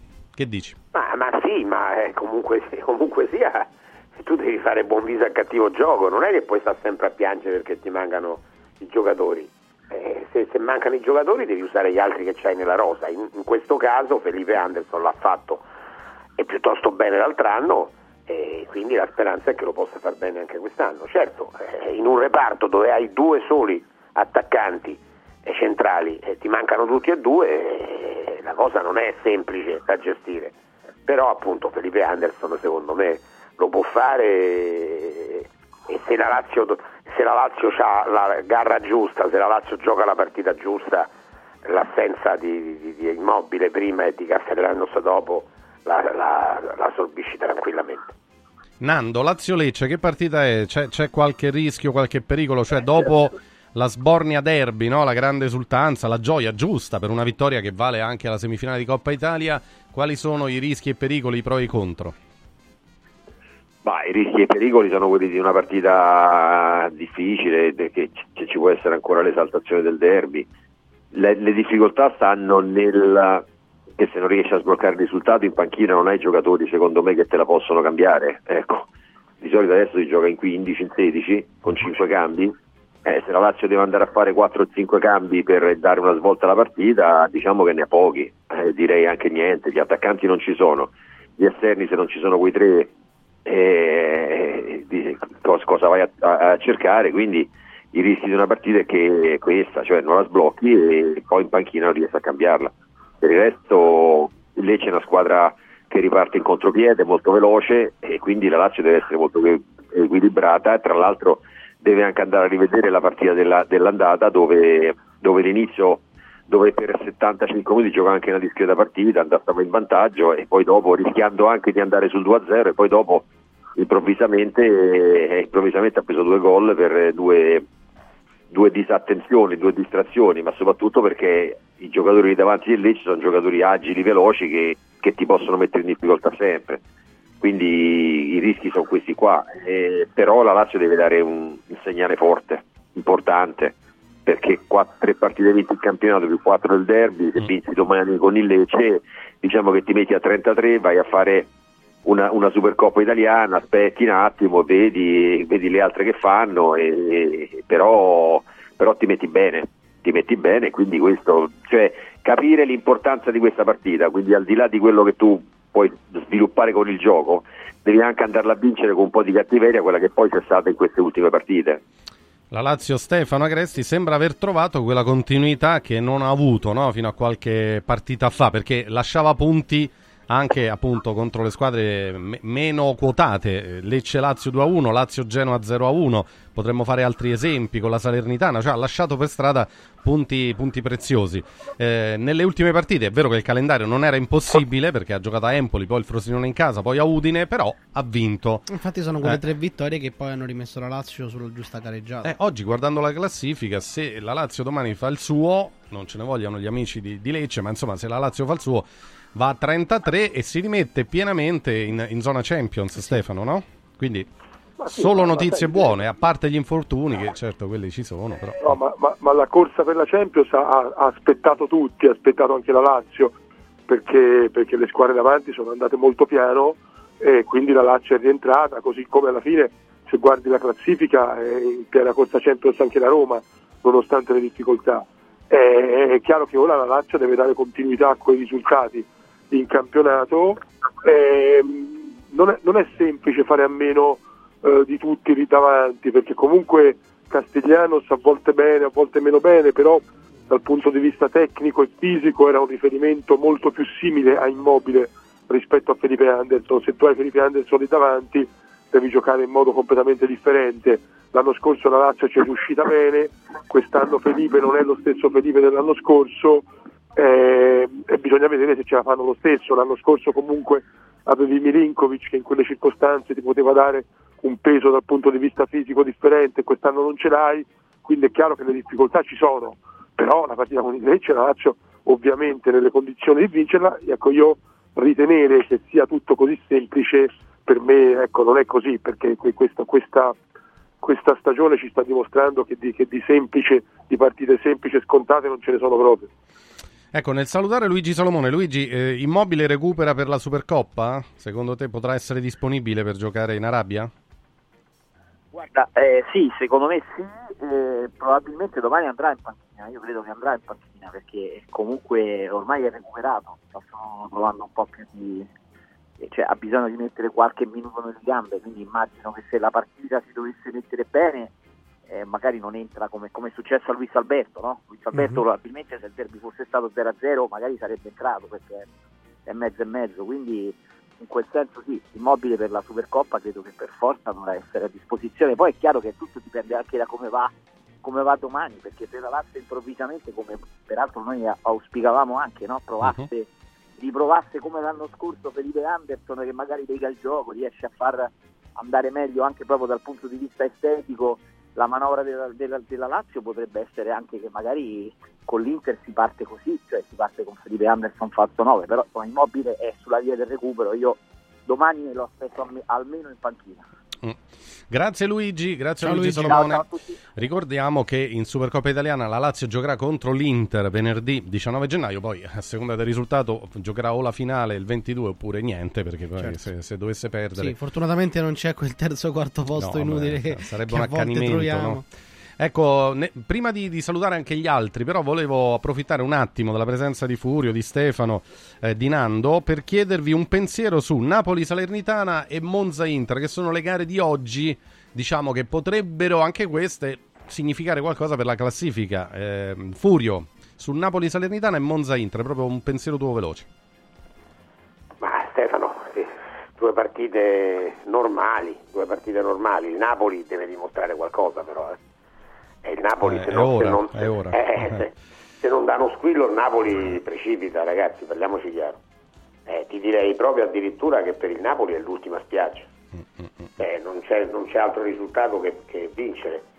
Però attenzione perché la Salernitana ha dimostrato nella- nell'ultima partita contro la Juventus che non è una squadra cuscinetto, eh, non è quella della Coppa Italia che si era presentata con nove riserve. Sì. Quindi è una partita che questo Napoli può soffrire. Eh, un, anno fa una partita del genere non avrebbe avuto storia, oggi ce l'ha e ripeto, non, sono nemmeno convinto, io sono convinto che il Napoli sia, abbia imboccato una brutta strada, però chiaramente con il pubblico, eh, con la forza della disperazione, deve assolutamente fare risultato. L'altra qual è? Scusami? L'Inter a Monza, rischia qualcosa l'Inter a Eh, Monza? l'Inter a Monza rischia, rischia sì, perché Monza è una squadra che gioca e l'Inter non è in un grande momento. L'ultima partita, al di là delle polemiche, eh, l'Inter non l'ha giocata bene. Eh, Quindi è una partita dove l'Inter parte favori- con i favori del pronostico, però anche questa è una partita molto molto molto difficile. Grazie Furio, eh, grazie a Furio Ciao, Focolari. ragazzi. Ciao, un Ciao, abbraccio. Furio. allora, abbiamo qualche battuta di Mazzarri, così poi andiamo sia da Nando che da Stefano. Sentiamo un po' che ha detto il mister ieri. Io sono contento di aver fatto quello che abbiamo fatto in questa settimana di sicuro. Hanno lavorato bene, siamo stati più insieme, si sono fatte cose che magari con meno tempo non si potevano fare, quindi io l'ho accettato di buon, l'ho, l'ho voluto di, di- come dire, con, con molta felicità perché, come sapete, io sono un allenatore che, che mi piace lavorare sul campo, preparare le partite facendo allenamenti e da quando sono arrivato ce n'erano pochi giorni per fare queste cose. Stando insieme anche in hotel, magari si fa un filmato in più, si fa una cosa in più, si sta più qui al campo e credo ci abbia fatto bene. È chiaro che la prova poi, come sempre ci capita, a noi allenatori è la, dome- è la partita vera. Se, se- se abbiamo lavorato bene, penso e spero che domani vedremo un Napoli diverso, più brillante di quello che abbiamo visto purtroppo nell'unica partita da quando ci sono io che è andata in un modo diverso. Intendo- ora mi spiego meglio. Eh, le altre, come vi avevo detto volta a volta, al di là che qualcuna si è persa, qualcuna si è vinta, però si vedeva una squadra che giocava a calcio, palla a terra, che faceva le cose che piacevano a me, la squadra più corta. In alcuni casi non siamo stati fortunati a portare a casa il risultato, però di base, per esempio con l'ultimo col Monza, per me la squadra aveva fatto bene, ci è mancato solo di far gol. Tutto il resto Di far gol, eh, avevo visto dice, dei grossi dice il mister. Vabbè, rientriamo perché poi la, la- la dichiarazione è lunga. Ehm, insomma, Mazzarri fa appello al, al tifo, dice io ho le mie colpe, però questa settimana ci è servita per lavorare finalmente, avere più tempo. La verità, ragazzi, che poi è venuta a galla anche da- dai social ultimamente, no, Daniele, che, e, e tu in parte, insomma, so che avevi anticipato questa storia, cioè ci sono rapporti tesi dentro pure lo spogliatoio tra Eh, alcuni mm, giocatori. Se, se la gente di Quaraschelia dice quelle cose su Osimen e poi Osimen gli risponde eh, in quel modo ti fa capire che l'ambiente non è sereno. che, che non si parlano nemmeno Eh, tra no, di loro perché esatto. bastava un chiarimento dentro lo spogliatoio tra, tra Osimen e Kvaratskhelia Ma lo vedi, no? l'anno scorso era una coppia che neanche dovevano guardarsi per fare quello che hanno fatto, quest'anno fanno grossa fatica. Questo ti fa capire molto. Peraltro Osimen non c'è perché è impegnato con la sua nazionale. Insomma Stefano e Nando Nando poi conosce bene l'ambiente napoletano insomma non so a Napoli come, come sta reagendo proprio anche l'opinione pubblica no? perché noi abbiamo tanti amici anche giornalisti napoletani che sono abbastanza increduli. Eh, questa storia dei rapporti tesi anche fra calciatori ma si vede anche in campo credo no Nando? Pa- parto da te che tu l'hai Ma già, giocato. dai, secondo me basta- bastava anche che, che, che Kvaratskhelia facesse un post dove diceva Eh, esatto, eh, esatto. Le qualcosa a favore distanze, di, certo. di Osimhen. Nel momento Stemperava stesso che tu non lo dici, Eh. a parte che Osimhen ha fatto, ha fatto una cosa veramente brutta, cioè, Mm, così come l'ha fatta brutta il procuratore di Coso mettendo in mezzo, non tanto perché ha detto ha detto, ha detto che, che, che Osimhen andrà a giocare in Arabia, Mm. quanto ha fatto il paragone sul fatto che il suo assistito non ci andrebbe mai a giocare in Arabia Esatto. neanche per un miliardo, ma che vuol dire? Cioè. Non, non ha senso, uno fatti i cavoli tuoi, Eh, oh, ma al limite se tu vuoi dire, se tu vuoi dare una tua opinione, non, non- non comparare il tuo... Non paragone coinvolgere un Certo. compagno eh, di non squadra, coinvolgere il tuo certo, assistito con quell'altro perché certo. giocano nella stessa squadra, non giocano in una squadra diversa, quindi si queda zitto nello spogliatoio, ma questa è un po' una conseguenza di tutto quello che è successo Mm. dall'inizio del campionato, no? dall'inizio della preparazione, delle le parole di De Laurentiis, la- la- la- la- l'acquisizione di Garzia, i giocatori che mandano a quel paese l'allenatore, quindi proprio guarda c'è una situazione a Napoli veramente, veramente esplosiva, veramente esplosiva che se si possa, se si possa mettere a posto è ovvio che la partita di domani riveste un, di oggi riveste un, un significato importante perché uno il derby, due perché se il Napoli non vince veramente cominciano comi- comincia, comincia a succedere qualcosa sportivamente dico di, di- di- di- di brutto Sarebbe proprio ammainare bandiera bianca, alzare bandiera bianca e, e soprattutto andare in una posizione di classifica lontanissima da tutti gli obiettivi perché se non vince manco oggi il Napoli tempo è- ce è l'hai, fuori da tutto. però se perdi Eh, gli ma- altri vincono è tristissima la situazione. Ecco, in tutto questo contesto, Stefano Agresti, ma che può fare di più Mazzarri? Può fare qualcosa in più? C'è anche molta sua responsabilità nel fatto che non c'è stato il cambio passo, perché sinceramente io ho la sensazione che lui si sia trovato una- un- in una condizione più difficile di quello che poteva anche immaginare. No, io francamente non credo che lui abbia delle, delle responsabilità clamorose. Eh, è chiaro non è riuscito a imprimere la svolta, nello stesso tempo ti dico però che non era facile, che la situazione è molto molto complicata. Eh, l'ha complicata per sua stessa ammissione il Presidente, eh, con delle scelte assolutamente sbagliate all'inizio della stagione, a cominciare dalla- dalla- dalla- dall'allenatore, dal modo in cui anche l'allenatore poi si è inserito, si è inserito nel gruppo.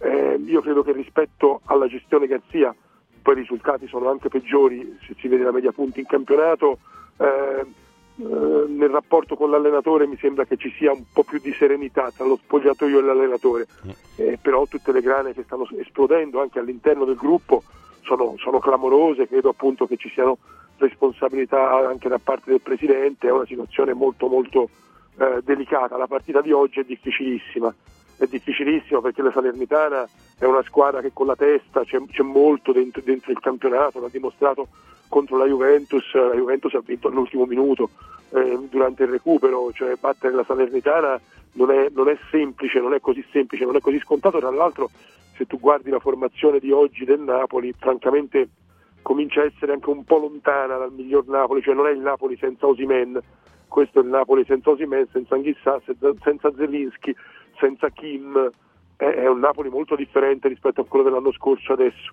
Un conto se tu in mezzo hai Anghissà e il migliore Zelinski e un conto se come oggi pare giocano lì in mezzo Cagiuste e Gaetano, cioè è- è più difficile, è più difficile. Nel frattempo il Napoli sta prendendo Traoré, non è ufficiale Daniele, però ci No, siamo, mi però pare. eh, sì, è un prestito con un diritto di riscatto neanche obbligo a 25 milioni. Ricordiamo che Traoré eh, il Bournemouth l'ha preso al posto di Zagnolo perché Zagnolo aveva offerto 30 milioni alla Roma, poi non l'ha preso perché Zagnolo aveva detto di no, poi ci aveva ripensato, ormai era tardi e 30 milioni eh, il Bournemouth l'ha usati per comprare Traoré, ma non ha mai inciso e quindi Mm. ecco una nuova avventura, un nuovo capitolo per Traoré che torna in Italia però in prestito. Tre partite ha giocato in Premier finora, quindi molto Sì, lui poco. e- qualche mh, poco fa è guarito dalla malaria perché aveva riscontrato È anche la malaria, sì. quindi ecco. Serve Traoré al Napoli o serviva altro, Nando? Stefano, cioè mi sembra un acquisto così e non lo so, eh. Per tutti i Eh, problemi del Napoli, forse l'esterno d'attacco non, non so se era quello più Stefano, dove c'era che, più che- bisogno. che dici? Eh, il Napoli sta cercando di fare Eh. il Napoli sta cercando di fare la squadra oggi anche per, per il futuro. per l'anno Mm, prossimo, sì, e quindi prende giocatori come questo, un, un diritto di riscatto, è un talento, il Napoli lo seguiva già quando era in Italia, lo voleva prendere, poi invece è andato in Inghilterra e ora riprova prova a riprenderlo perché ci sono delle condizioni abbastanza vantaggiose, per cui mi sembra un'operazione di prospettiva più che per l'immediato. Va bene, grazie a Stefano Agresti e grazie Ciao, a Nando. Orsi. Ciao, Ciao, ragazzi, ciao, ciao. grazie, grazie, grazie. 10 e 4 minuti. Allora, ultimo break per noi. Ricordo dopo le 10.30 io le donne non le capisco. Eh, oggi con tanti super ospiti in studio. Si parla di amicizia, è un tema importante. Poi anche voi potrete dire la vostra. Eh, noi adesso ci fermiamo un attimo, ma voi non lasciate Radio Radio perché arrivano altri suggerimenti utili per tutti. Poi l'ultima parte, Daniele, la dedichiamo ancora alla Roma, al post derby, la Roma che va a Milano, cerchiamo di capire quali sono gli umori della piazza perché è apparso anche uno striscione qualche ora sì, fa. Sì, ieri eh, fuori, Trigoria. fuori Trigoria e poi tra un'ora parlerà Giuseppe Mourinho in conferenza eh. stampa, eh. quindi vediamo se qualche dubbio ce lo toglierà pure lui su Di Bala e tant'altro. E anche su se stesso magari, chissà, vedremo, vedremo perché si parla molto del futuro di Mu alla Roma, eh, oppure dove? Dai, tra poco torniamo a parlarne.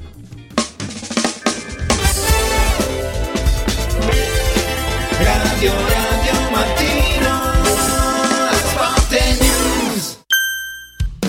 Coraggio e innovazione. Questi gli ingredienti alla base del successo della Quadrifoglio Immobiliare. Una realtà unica per know-how e varietà di proposte che assiste e accompagna il cliente in tutte le fasi della compravendita fino al rogito notarile. Un network di agenzie che copre Roma, Ostia e Viterbo, dove ad accogliervi ci saranno i nostri collaboratori cresciuti e formati dal mondo quadrifoglio. Quadrifoglio Immobiliare, da 30 anni con voi. Una soluzione per tutti.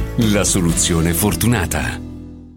Voglio raccontarti una storia. Erano gli anni 60. C'era una bottega a Roma in cui si facevano i materassi a mano. Ogni volta che ci passavo mi fermavo a guardarli lavorare e pensa, oggi su uno dei loro materassi ci sei seduta sopra. Ruega Materassi Tradizione e Innovazione per il tuo comfort. Materassi selezionati dei migliori marchi e decine di letti personalizzabili perfetti per ogni esigenza e stile. Scopri i nostri 5 negozi e come contattarci su ruegamaterassi.com. Posso saltare un po'? Il centro medico estetico Salus Genovese è sempre all'avanguardia. Infatti trovi elettromedicali per il dimagrimento e tonificazione del corpo. E i prezzi? I prezzi sono i più bassi del mercato. Prova la MS Criolipolisi e la MS Scalp. Prenota una consulenza gratuita al numero 06 44 20 92 81. Salus Genovese a San Cesareo 06 44 20 92 81. Salute e bellezza su misura per te. Lascia fuori il mondo tua casa Freddo, caldo, sporco Restano in strada Modoal Modoal È bello godersi la casa con te Modoal, infissi sciuco che durano nel tempo. A Roma e Passo Corese. Il tuo preventivo su modoal.it. In un momento in cui i mercati sono in forte tempesta, scegli il sereno. Da sempre l'oro è la forma di investimento più sicura. Universo Oro ti offre la migliore quotazione sul mercato per l'acquisto di oro da investimento. Investire in oro vuol dire liquidità immediata, riacquisto garantito e un valore finanziario certo nel tempo. Universo Oro, numero verde 813 4030. Universo-oro.it. Sede a Roma, Viale Eritrea 88. Con i pannelli Brick si costruiscono pareti a secco, veloci e pulite, senza acqua e senza polvere, che consentono la massima attrezzabilità perché resistenti ai carichi in qualsiasi punto con qualsiasi sistema di fissaggio, adatto a sostenere gli arredi, le mensole, i pensili della cucina, gli apparecchi elettrici e di climatizzazione, i sanitari, le tende, gli scaffali, gli schermi, le librerie, i quadri, gli specchi. Dovete costruire le pareti? Venite a trovarci al punto Prefedil in via Prenestina 956 a 500 metri all'interno del GRA. Guarda, anche qui una ravioleria dumpling bar. Ormai le trovi in tutta Italia. Entriamo, il pranzo è servito. Mmm, sono buonissimi, di qualità e pluripremiati. Eh sì, grazie al franchising 2.0 del Dumpling Bar, anch'io ho potuto aprire la mia ravioleria. È facile, completamente gratuito, include formazione dello chef Gianni Catani, rinnovo di menù periodico, scelta e addestramento del personale, pubblicità. Ho chiamato il numero 344 06 58 913 e il mio sogno si è realizzato. Chiama anche tu o vai su dumplingbar.it. Incentivi statali in arrivo? Scoprili sabato 13 e domenica 14 da Valentino concessionaria Volkswagen. Per non perdere i grandi vantaggi su Polo, Taigo, T-Cross, T-Rock, Golf e su ID3 fino a 13.750 euro. 13 e 14 con speciali promozioni su usato certificato di tutte le marche. Grandi eventi e top catering da Valentino concessionaria Volkswagen. In via Tiburtina 1097, via Tuscolana 1233, via Paisiello, Largo Lanciani. Ora anche in via Prenestina 911. Nuovo, usato e service. ValentinoAutomobili.it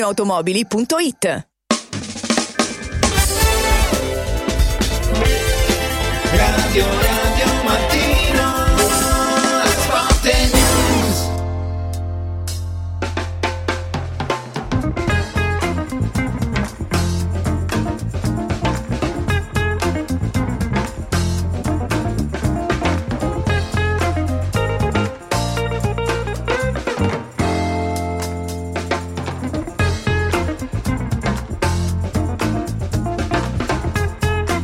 Ripartiamo, ripartiamo, ripartiamo in questo finale per quanto riguarda l'edizione del sabato di Radio Radio Mattino Sport e News.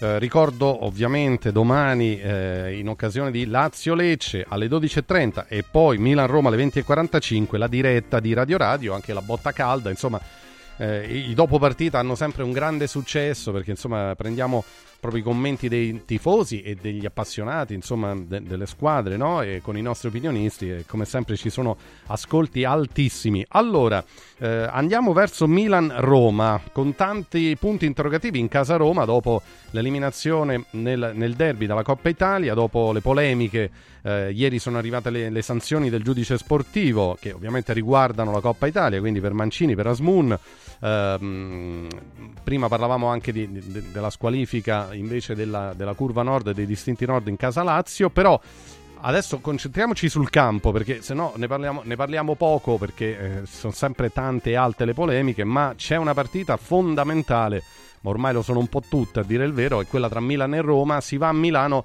cerchiamo di capire con quale stato d'animo perché mm. bisogna rialzarsi e, e adesso ormai anche la Coppa Italia è andata, ok, la classifica, diciamo la verità, è, è, è negativa, eh, però, eh, però, il campionato continua, la Roma deve cercare di andare a fare un risultato a Milano e se ci riesce allora può ripartire, credo. Insomma, ne parliamo qualche minuto, Daniele, con i nostri che sono collegati.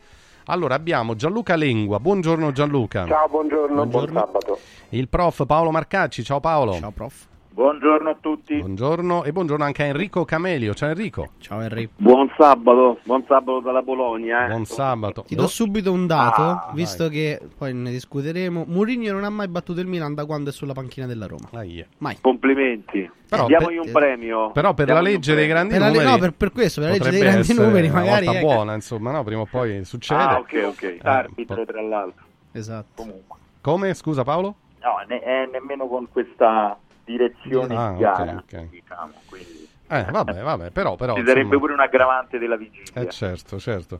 Eh, ci sono anche delle assenze, insomma, no? Gianluca, per esempio, Di Bala mh, non sta male, nel senso che non ha lesioni, però non gioca. Lo, lo escludiamo oppure prova fino all'ultimo?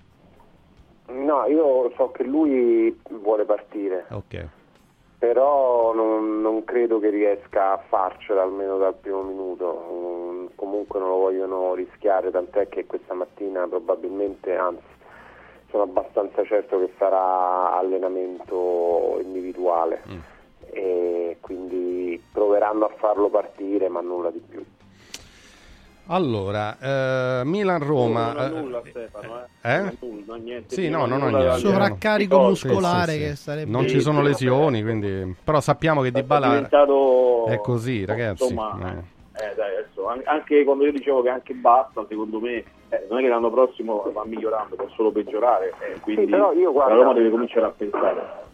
Se avete avuto la bontà di leggere il mio pezzo su Di Bala sul messaggero di oggi io faccio un'analisi su questa uh-huh. situazione. No? Sì. quando è stato preso di bala un anno e mezzo fa si sapeva a cosa si andava eh, incontro. Certo, certo. Eh, tutti erano consapevoli da Murigno a Tiago Pinto alla proprietà del calciatore che stava arrivando a Roma e nonostante questo però si è deciso su input della proprietà di prendere questo giocatore perché? Perché non costava nulla di cartellino dato che la Roma aveva questo accordo con la UEFA, questo settlement agreement secondo il quale non doveva eh? spendere, sì ma non fa parte del cartellino non fanno Vabbè, parte del cartellino. soldi però non è che eh, sì, so, sì, però, la poi Roma non, non pesano diversi come il cartellino. rispettare Ah, ok, ok, sì, sì. Eh, quindi eh, dato che hanno deciso di intraprendere questa strada hanno ingaggiato questo giocatore questo giocatore non è che è arrivato a Roma e tutto a un tratto ha cominciato a eh, non giocare più, ad avere problemi muscolari, cioè, questa storia va avanti da anni, Sì.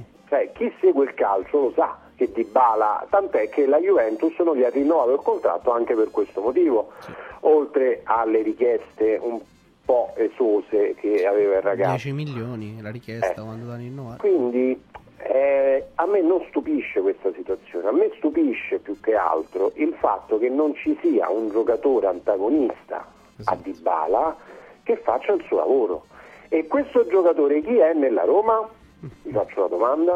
Ho paura a dire Eh. Pellegrini. Bravissimo, perché- ho paura a dirlo. essere Pellegrini, Ecco. tant'è, tant'è che l'anno in cui arriva Di Bala, Pellegrini in pratica si spegne, no? Sì, Eh, lui fa una bellissima stagione il primo anno di Mourinho, poi arriva Di Bala e tutto a un tratto Pellegrini sparisce. Vuoi perché ha problemi muscolari, vuoi perché sta sempre male, vuoi perché, perché ha cambiato ruolo, non lo so. Però il vice Di Bala nella Roma doveva essere Pellegrini. Eh, Pellegrini Eh, però non lo sì. sta facendo il vice Di Bala. Pure lui poi eh, spesso si ferma insomma per qualche guaio fisico, quindi Quindi questa è una Roma che purtroppo si è accartocciata su se stessa eh, e non, non riesce a Quindi viene Di Bala, Gianluca, no, non ce l'ho con te, dico, viene Di Bala e Pellegrini sparisce, quindi mi stai parlando di un giocatore, un, un giocatorino. Cioè Di Bala io migliora, non è che i ti fatti, peggiora. sai, io vedo i fatti, Eh, dico, poi eh, i questi sono i giudizi li fatti, date eh. voi. Eh, I fatti sono Come questi. giudichiamo noi, l'hai detto tu. Eh, No, eh, dato io ho detto che eh, i fatti sono che Pellegrini sono d'accordo, eh. sono due anni, un anno e mezzo che purtroppo non sta incidendo come avrebbe dovuto eh, incidere il capitano della Roma con quelle qualità e con quel piede. I motivi li ho raccontati, che possono essere fisici, atletici, eh, di, Gianluca, posso aggiungere una cosa se posso al volo? Queste sono proprio parole del calciatore, quindi mi prendo tutte le responsabilità.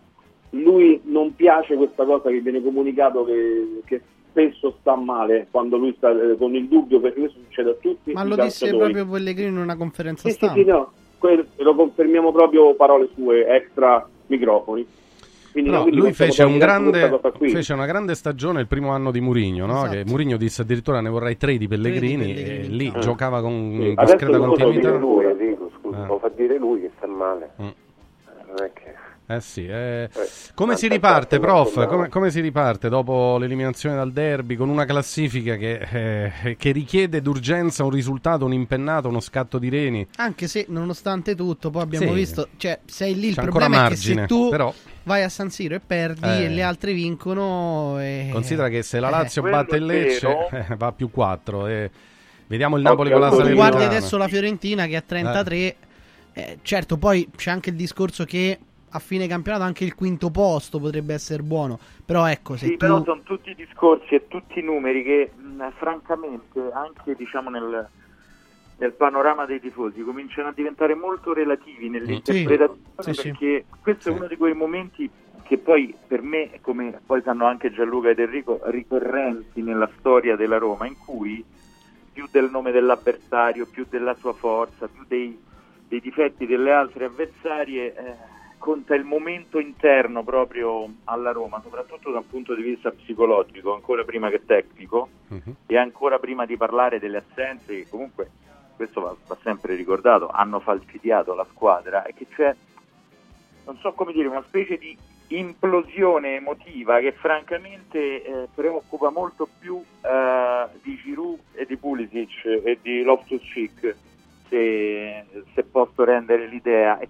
questo è il dato francamente preoccupante nel, nel cui diciamo Gorgo eh, si è perso anche Murigno ecco. Questa è una delle prime volte in cui si ha l'impressione eh, quasi totalizzante che stavolta ehm, nemmeno lui abbia la forza caratteriale per ritirar fuori come invece è accaduto in passato alcune volte una grande prestazione dal punto di vista degli attributi onestamente eh, felici di essere smentiti però nel frattempo sono successe un po' troppe cose Mm, mm, mm. eh, e poi forse si sottolinea poco un po' troppi giocatori nel frattempo hanno deluso dal punto di vista proprio eh, caratteriale e qui siccome prima si parlava di Pellegrini Sì. abbiamo un capitano che è stato anche difeso recentemente dalla curva sud ma poi abbiamo un capitano percepito come tale che è un altro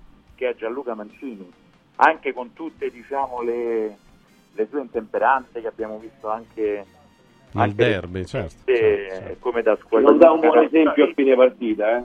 Che non dà un eh, buon c'è un esempio a fine momento molto, Eh. molto centrifugo dal punto di vista degli umori eh, della Roma che a me io spero di non eh, come dire eh, che, che l'epilogo non sia quello però ricorda una stagione in particolare ecco, Mm. di, di qualche anno fa francamente e chiudo su Dybala eh, io mi devo rigiocare una metafora purtroppo che eh, sono tutti contenti di potersi permettere a determinate condizioni una Porsche, se poi due volte al mese comunque la devi portare dal meccanico, diciamo alla fine cominci a, Ad a avere dubbi, eh, certo. su quanto Certo, ti quando sia dicono te la puoi prendere, te la prendi, poi quando ti rendi conto.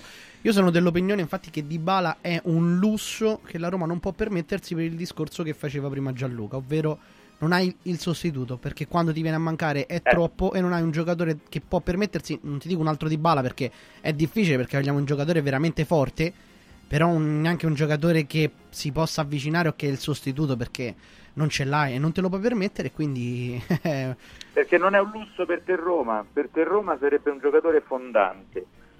Se lo devi centellinare così, non impatta sulle partite quanto ti occorrerebbe. Eh, Ma perché l'Inter se manca grande. Martinez che fa? Mette Arnautovic? Non ho capito. Cioè nel senso tu... Vabbè, lì c'è un impianto ragazzi, di gioco eh. diverso, È però diverso. Enrico, Ah, bravo, eh, allora facciamo no, no, no, così, aspetta, no, non è solo il È gioco. No, no, no, no, è una rosa diversa, Eh, è una squadra diversa. Tu Eh. togli No, un giocatore su il nome. 11, tu a Dybala togli un giocatore che è la squadra perché gli altri poi parliamoci chiaro. gli altri chi eh. sono? È gli pro- altri chi sono? ragazzi, è il problema che aveva avuto la Juventus nell'ultimo anno con Dybala. È stata così, è stato uno stillicidio perché c'era e non c'era, e le partite importanti non giocava, usciva dopo mezz'ora o un, un tempo. E allora eh, è così, è questo che era un Scusami, giocatore a Stefano, rischio. facciamo il Eh. rapporto il Milan che è un po' più eh, basso insomma, rispetto all'Inter. Non mi pare che quando manca Giroud a 37 anni deve mettere Jovic, dove qui quando si è affiancato Jovic a Roma, gente che parla anche da noi, giornalisti eh, che si occupano della Roma, dicevano che era uno scandalo. E infatti il Jovic Milan quando gioca al posto di Giroud in prima punta fa fatica e non fa nulla. Jovic ha fatto dei Eh, gol quando era sempre affiancato a Giroud. sta- ma Daniele, ma il Milan sta più 10 dalla Roma però. Eh, no, ecco, domenica e domani il Milan sta con Teo Hernandez centrale, Kier e un ragazzetto, anche loro sono un ragazzetto di 18 anni, cioè, ha messo Florenzi terzino sinistro. Cioè, ragazzi, problemi questa favola che poi mi ce l'ha sulla Roma, cominciamo no, a levarla. infatti, no, no, no, questo no, no. non è corretto. Non ce l'ha solo la Roma, anzi, ci sono Eh. squadre che, che appunto sono falcidiate dagli infortuni. Ormai Il purtroppo è una Milan c'è il costante. record, ragazzi. Sì, sì, però ma- Stefano, scusami, finisco. Però lì c'è il Pioli out, l'hashtag da settembre, boom boom, tabuleggiante. Qui adesso si comincia, leggo anche sotto il profilo del tecnico a Roma che qualcuno comincia eh, con l'educazione ho letto, sono sincero, però comincia un po' a dire che adesso basta, insomma, è giusto mettere sulla graticola anche lui, la squadra e la proprietà che poi ci deve spiegare cosa, cosa vuole fare da grande. Però c'è anche il discorso che il Milan partiva da altre basi e da certo, altre da- da obiettivi. alto, da eh, altri sì, obiettivi. Il, il Milan quest'anno ha fatto una campagna acquisti di oltre 80 milioni. No, ma poi sai, quando hai vinto Ma uno non- scudetto... non eh, sempre Ma poi scusate, eh. ma tu non prenderesti Pulisic e Leao al posto di Christensen e Spinazzola? Sì, perché il Milan prenderebbe Lukaku a posto del Giroud, no? Eh? o no? Però, eh, Distante, però, no? beh, Eh, vedere, come no? guarda, Eh, andiamo a allora- vedere tutti i giocatori che ha il Milan e quelli che ha la Roma, io 7, 8, 11esimi me li prendo al posto di quelli della Roma. Vabbè, per te, però intanto i bookmaker ti pare- io lo- lo- me la sono andata a prendere proprio ieri. no, per favore, non mi parlate dei campionato a bookmakers. fine calciomercato e Roma e Milan erano messe insieme per, per la lotta a scudetto. Non io, a eh. fine calciomercato dove, cambiano. dove il Milan aveva 9 punti e la Roma 1 eh, che, che cioè, i bookmakers che cosa vedevano perché cioè se No, solo Lukaku ti delle- cambia Prima della- prima delle- no, no, prima, prima dell'inizio del, del campionato. Eh, allora dopo, è una follia Ma perché prima dell'inizio del campionato la Roma aveva un attacco con Sharawi Belotti e sinceramente non, non- riesco a capire una squadra con Sharawi Belotti dove possa andare Sì, poi è arrivato Lukaku che infatti ha, dato, ha dato un segnale importante, anche se ultimamente pure lui eh, sembra in discesa. Perché? Perché poi è un problema che riguarda, ripeto, l'impianto di gioco e un po' tutta la squadra che è in difficoltà. È un momento di grande disorientamento. Ecco, proprio beh, diceva delle cose Enrico, no? che sta cambiando il vento intorno a Murigno. Avvertite anche voi questa cosa, Gianluca e E Paolo? i romanisti non sono stregati da Mourinho se sta cambiando il vento. No, Perché siamo passati no. mesi a dire che i romanisti Beh, diciamo che sono stati molto pazienti, Dai, dai, dai. Gianluca, però dai, Gianluca, Ma scusatemi, allora voi avete Una alla volta, una alla volta. No, no, no, no, no. Fatemi parlare. Facciamo avete parlare passato i mesi a dire che i romanisti sono tutti rincoglioniti da Mourinho. Benissimo, dopo la sconfitta Vabbè, avete chi? Oh, avete chi? Eh, non, non è che tutti eh, diciamo no, no, no, ave- beh, Ilario, Enrico, Vabbè. Io, anche io, Eh, Ilario ha fatto gli editoriali sui romanisti rimbambiti da Mourinho. Quindi adesso la Roma dai, il derby conquistati. Eh, no, e i romani... No, no, ma glielo dico anche se viene in diretta. vabbè. non è che- Stregati, dai. Tanto lo so che ci sta ascoltando. No, stregati e anche, Eh, diciamo, in stregati, qualche modo... siamo come- stregati, non Eh, stregati. eh, nel senso Ma buono. adesso la Roma perde il derby e non sono più stregati. Invece io vi dicevo, vi ribattevo, guardate che i romanisti non sono stregati da nulla. I romanisti Gianluca, tu ci hai annunciato tutto prima, I risultati. Io vi ho detto, guardate No, che no, sono no, i risultati che tengono a galla Murigno.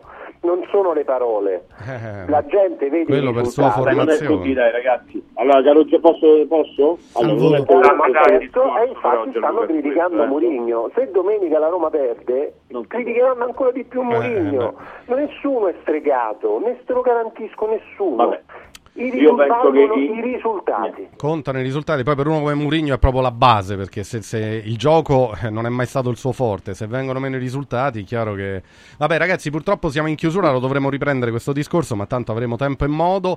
Allora Magari intanto ringraziamo tutti e tre, sì sì, nello sport, dai, con Enrico, con Gianluca, con Paolo, grazie Ciao, a tutti e tre, tutti grazie, grazie, buon sabato, perché insomma del futuro di Mourinho si, si parla e si discute, eh, come è giusto che sia, perché poi... Tanto insomma, poi tra eh, mezz'ora parla, quindi vediamo Ecco, se dice magari qualcosa. avremo um, elementi in più, no? Perché Anche se lui sul futuro ormai credo che si sia espresso, Ah, eh, certo. quindi alla lui fine- aspetta la società. Eh, lui non deve dire più non nulla. risponde. eh. lui non deve dire più nulla sul futuro. Vabbè, vedremo. Grazie a Daniele Matera. Grazie Ciao, a te. Daniele. Grazie a te, Stefano. Adesso vi lasciamo con Io le donne non le capisco. Grazie da Stefano Raucci. Restate qui, eh. buon sabato a tutti. Ciao.